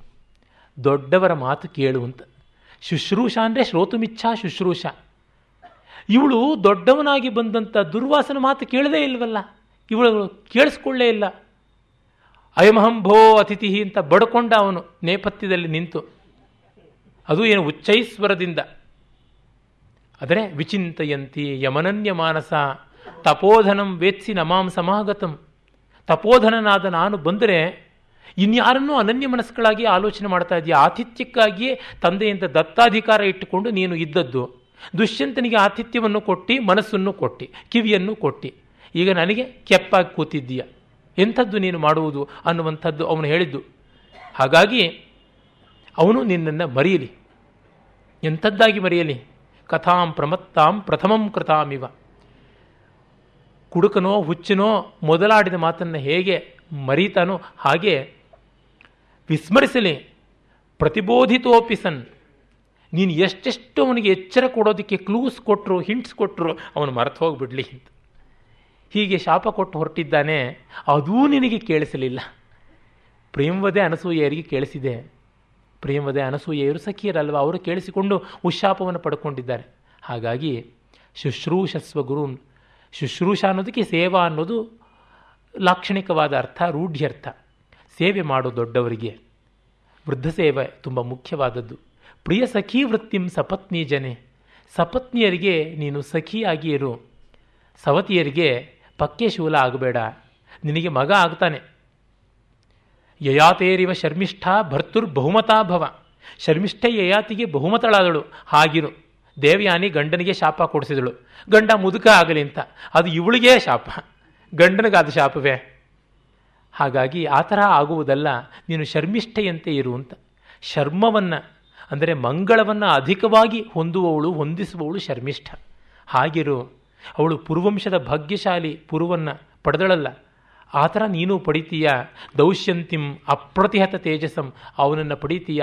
ಹಾಗಿದ್ದರೂ ಕೂಡ ಮಿಕ್ಕ ಸವತಿಯರಿಗೆ ಮಕ್ಕಳಿಲ್ಲದೆ ಹೋದರೂ ಕೂಡ ನೀನು ಸಖಿ ವೃತ್ತಿಯನ್ನು ಬಿಡಬೇಡ. ಪ್ರಿಯ ಸಖಿ ವೃತ್ತಿಂ ಸಪತ್ನಿ ಜನೆ ಭರ್ತುರ್ ವಿಪ್ರಕೃತಾಪಿ ರೋಷಣತೆಯ ಮಾಸ್ಮ ಪ್ರತಿಪಂಗಮ. ಗಂಡ ಸ್ವಲ್ಪ ಮುನಿದುಕೊಂಡ್ರು ನೀನು ಮತ್ತೆ ಮುಂಡಾಟ ಮಾಡಿ ಬಾಂಧವ್ಯವನ್ನು ಮುರಿಯುವ ಮಟ್ಟಕ್ಕೆ ತಂದುಕೊಳ್ಬೇಡ. Don't stretch relationships beyond breakage ಅದನ್ನು ಹೇಳ್ತಾ ಇದ್ದಾನೆ. ಮತ್ತು ಭೂಯಷ್ಟಂಭವ ದಕ್ಷಿಣ ಪರಿಜನೆ. ಕೆಲಸಗಾರರಿಗೆ ಉದಾರವಾಗಿರು ಅಂತ. ಇವಳು ಶ್ರೀಮಂತಿಕೆಯ ಹಿನ್ನೆಲೆಯನ್ನು ನೋಡಿದವಳಲ್ಲ. ದುಡ್ಡನ್ನು ಕಂಡವಳೇ ಅಲ್ಲ. ಅದಕ್ಕಾಗಿ ಸೇವೆಗೆ ಅವರು ಪ್ರತಿಫಲವನ್ನು ನಿರೀಕ್ಷೆ ಮಾಡ್ತಾರೆ ಅಂತಲೇ ಗೊತ್ತಿಲ್ಲದ ಪುಣ್ಯಾಶ್ರಮದಲ್ಲಿ ಬೆಳೆದವಳು. ಶೃಂಗೇರಿಯ ಸ್ವಾಮಿಗಳು ಹಾಗೆ ಮಾಡ್ತಾ ಇದ್ರಂತೆ ಹಿಂದಿನ ಸ್ವಾಮಿಗಳು. ಅವರು ಪಾಪ ಚಿಕ್ಕ ವಯಸ್ಸಿಗೇನೆ ವಿದ್ಯಾತೀರ್ಥರು ಸನ್ಯಾಸ ತೆಗೆದುಕೊಂಡದ್ದು, ಎಂಟನೇ ವಯಸ್ಸಿಗೇನೆ.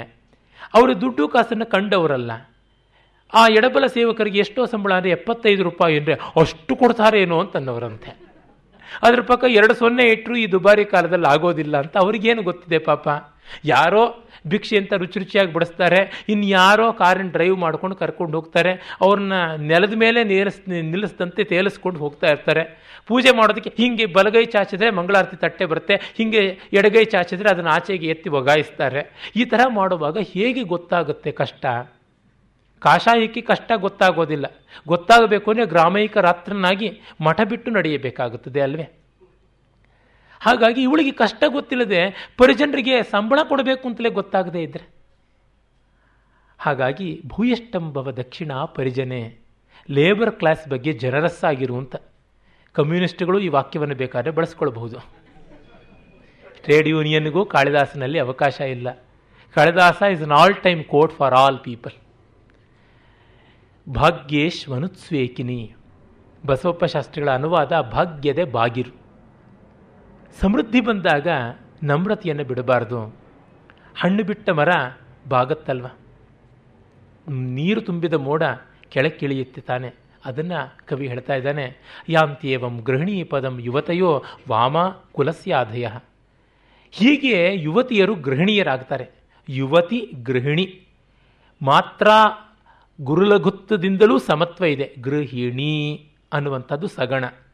ಯುವತಿ, ಅದು ಕೂಡ ಸಗಣ. ಯುವತಿಯರು ಗೃಹಿಣಿಯರಾಗೋದು ಹೀಗೆ ವಾಮ ಇಫ್ ನಾಟ್ ಅಂತ. ವಾಮ ಅಂದರೆ ಸುಂದರಿಯಾದ, ಅರೆ ವಾಮಾಚಾರದ ಎಡಪಂಥಿಯಳು ಲೆಫ್ಟಿಸ್ಟ್ ಆದಂಥ ಹೆಂಗಸು ಕುಲಸ್ಯಾಧಯ, ಮನೆಗೆ ಕೊಳ್ಳಿ ಇಟ್ಟಂತೆ, ಮನೆಗೆ ಶಾಪ, ಮನೆಗೆ ರೋಗ, ಮನೆಗೆ ಮನೋರೋಗ ಆಧಿ ಅಂತಂದರೆ ಮಾನಸಿಕ ರೋಗ ಮೆಂಟಲ್ ಮ್ಯಾಲಡಿ ಮನೆಗೆ ಮಾನಸಿಕ ರೋಗವನ್ನು ತರುವವರಾಗ್ತಾರೆ ಅನ್ನುವ ಮಾತನ್ನು ಹೇಳ್ತಾ ಇದ್ದೇನೆ. ಒಂದೊಂದು ಮಾತು ತೂಗಿ ತೂಗಿ ಆಡಿದಂಥದ್ದು ಶಿಷ್ಟಾಚಾರವೂ ಇದೆ, ಆದರೆ ದೃಢದೀಕ್ಷೆಯೂ ಇರತಕ್ಕಂಥದ್ದು. ಇದು ಎರಡು ಶಾಕುಂತಲದ ಶ್ಲೋಕ ಚತುಷ್ಟಯದಲ್ಲಿ ಬರ್ತಕ್ಕಂಥ ಎರಡು ಅಂತ ನಮಗೆ ಗೊತ್ತಾಗುತ್ತೆ. ಅಷ್ಟೇಕೆ, ಆ ಪರಿಸರವನ್ನು ಕೇಳಿಕೊಳ್ತಕ್ಕಂಥದ್ದು ಕಣ್ವ ಮಹರ್ಷಿ ಪಾತುಂನ ಪ್ರಥಮಂ ವ್ಯವಸ್ಯತಿ ಜಲಂ ಯುಷ್ಮಾತ್ ಸ್ವಪೀತೇಶು ಯ. ನಾದತ್ತೇ ಪ್ರಿಯಮಂಡನಾಪಿ ಭವತಾಂ ಸ್ನೇಹೇನ ಯಾಪಲ್ಲವಂ ಆದ್ಯೇವ ಕುಸುಮ ಪ್ರಸೂತಿ ಸಮಯೇ ಯಸ್ಯಾ ಭವತ್ಯುತ್ಸವ. ಸೇಯಂ ಯಾತಿ ಶಕುಂತಲಾ ಪತಿಗೃಹಂ ಸರ್ವೈರನುಜ್ಞಾಯತಾಂ. ತನಗೆ ಬಾಯಾರಿಕೆ ಆಗಿದ್ದರೂ ನಿಮಗೆ ನೀರುಣಿಸದೆ ತಾನು ನೀರು ಕುಡಿಯೋದಿಲ್ಲ. ನಿಮಗೆ ನೀರುಣಿಸದೆ ತಾನು ನೀರನ್ನ ಹಿಡಿಯೋದಿಲ್ಲ. ಕೊಳಗೆ, ಕೊರಳಿಗೆ ಇಳಿಸೋದಿಲ್ಲ. ಅಂಥವಳು ಗಂಟಲಿಗೆ ನೀರಿಳಿಸದೇ ಇರ್ತಕ್ಕಂಥವಳು. ನಿಮಗೆ ಒಂದು ಇಷ್ಟು ಶೋಭೆಯ ಹೂಗಳು, ಚಿಗುರುಗಳು ಮೈತುಂಬಿಕೊಂಡಾಗಲೂ ಅಲಂಕಾರದ ಪ್ರೀತಿಯೊಳಗಿದ್ದಾಗಲೂ ಒಂದು ಹೂವನ್ನು, ಒಂದು ಚಿಗುರನ್ನು ಮುರಿಯೋದಿಲ್ಲ. ಎಲ್ಲಿ ನೋವಾಗುತ್ತದೆಯೋ ಅಂತ. ಹೂವಿಗಾಗಿ ಗಿಡ ಬೆಳೀತಕ್ಕಂಥದ್ದು ಲೋಭ. ಅದು ವ್ಯವಹಾರದ ಒಂದು ತರುಸಂಗೋಪನ. ಇದು ಹಾಗಲ್ಲ, ಭಾವಕ್ಕೆ. ಅಸ್ತಿಮೇ ಸೋದರ ಸ್ನೇಹ ಅಂತಂದವಳವಳಲ್ವೇ. ಆ ಕೇಸರ ವೃಕ್ಷ ತನ್ನ ಚಿಗುರಿಂದ ಹೀಗೆ ಗಾಳಿ ಬೀಸ್ತಾ ಆಡ್ತಾ ಇದ್ದರೆ ಇದು ನನ್ನನ್ನು ನೀರು ಹಾಕುವಂತ ಬೆರಳಿಂದ ಬಾಬಾ ಅಂತ ಕರೆಯುವಂತೆ ಇದೆ ಅಂತ ಹೋಗಿ ಹಾಕುವಂಥವಳು ಶಕುಂತಲೆ. ಒಂದು ಕಾಡಿನ ಮಲ್ಲಿಗೆ ಬಳ್ಳಿಗೆ ವನಜ್ಯೋತ್ಸನ ಅಂತ ಹೆಸರಿಟ್ಟಿದ್ದಾಳೆ. ಹೆಸರಿಗೆ ಬರವೆ, ಎಷ್ಟು ಸೊಗಸಾದ ಹೆಸರು, ಕಾಡ ಬೆಳದಿಂಗಳು ಅಂತ ಅರ್ಥ. Forest moonlight. ಅದಕ್ಕೆ ಮಾವಿನ ಮರದ ಜೊತೆಗೆ ಮದುವೆ ಮಾಡಿದ್ದಾಳೆ. ಅಂಥದ್ದು ಶಕುಂತಲೆಯ ಪ್ರೀತಿ ಅವಳು ಆದ್ಯೇವ ಕುಸುಮ ಪ್ರಸೂತಿ ಸಮಯೇ ಯಸ್ಯಾ ಭವತ್ಯುತ್ಸವ. ನಿಮಗೆ ಒಂದು ಹೂವೋ, ಹೈಚೋ, ಕಾಯೋ ಬಿಟ್ಟರೆ ಒಂದು ಮಹೋತ್ಸವ ಅಂತ ಹಬ್ಬ ಮಾಡಿಕೊಳ್ತಾ ಇದ್ದವಳು. ಇಂಥವಳು ಗಂಡನ ಮನೆಗೆ ಹೋಗ್ತಾ ಇದ್ದಾಳೆ. ಎಲ್ಲರೂ ಅನುಜ್ಞೆ ಕೊಡಿ ಅಂತಂದಾಗ ಒಂದು ಕೋಗಿಲೆ ಕುಹು ಅಂತ ಕೂಗುತ್ತೆ. ಅನುಮತ ಗಮನಾ ಶಕುಂತಲ ತರುಭಿರಿಯಂ ವನವಾಸ ಬಂಧುಬಿ ಅಂತ ಕಣ್ವರು ಹೇಳ್ತಾರೆ. ಆ ತಪಸ್ವಿಗೆ ಒಂದು ಕೋಗಿಲೆಯ ಕುಹು ಅನ್ನುವ ರವ ಕಾಡೆ ಅನುಮತಿ ಕೊಟ್ಟಂತೆ ಆಯಿತು ಅಂತ.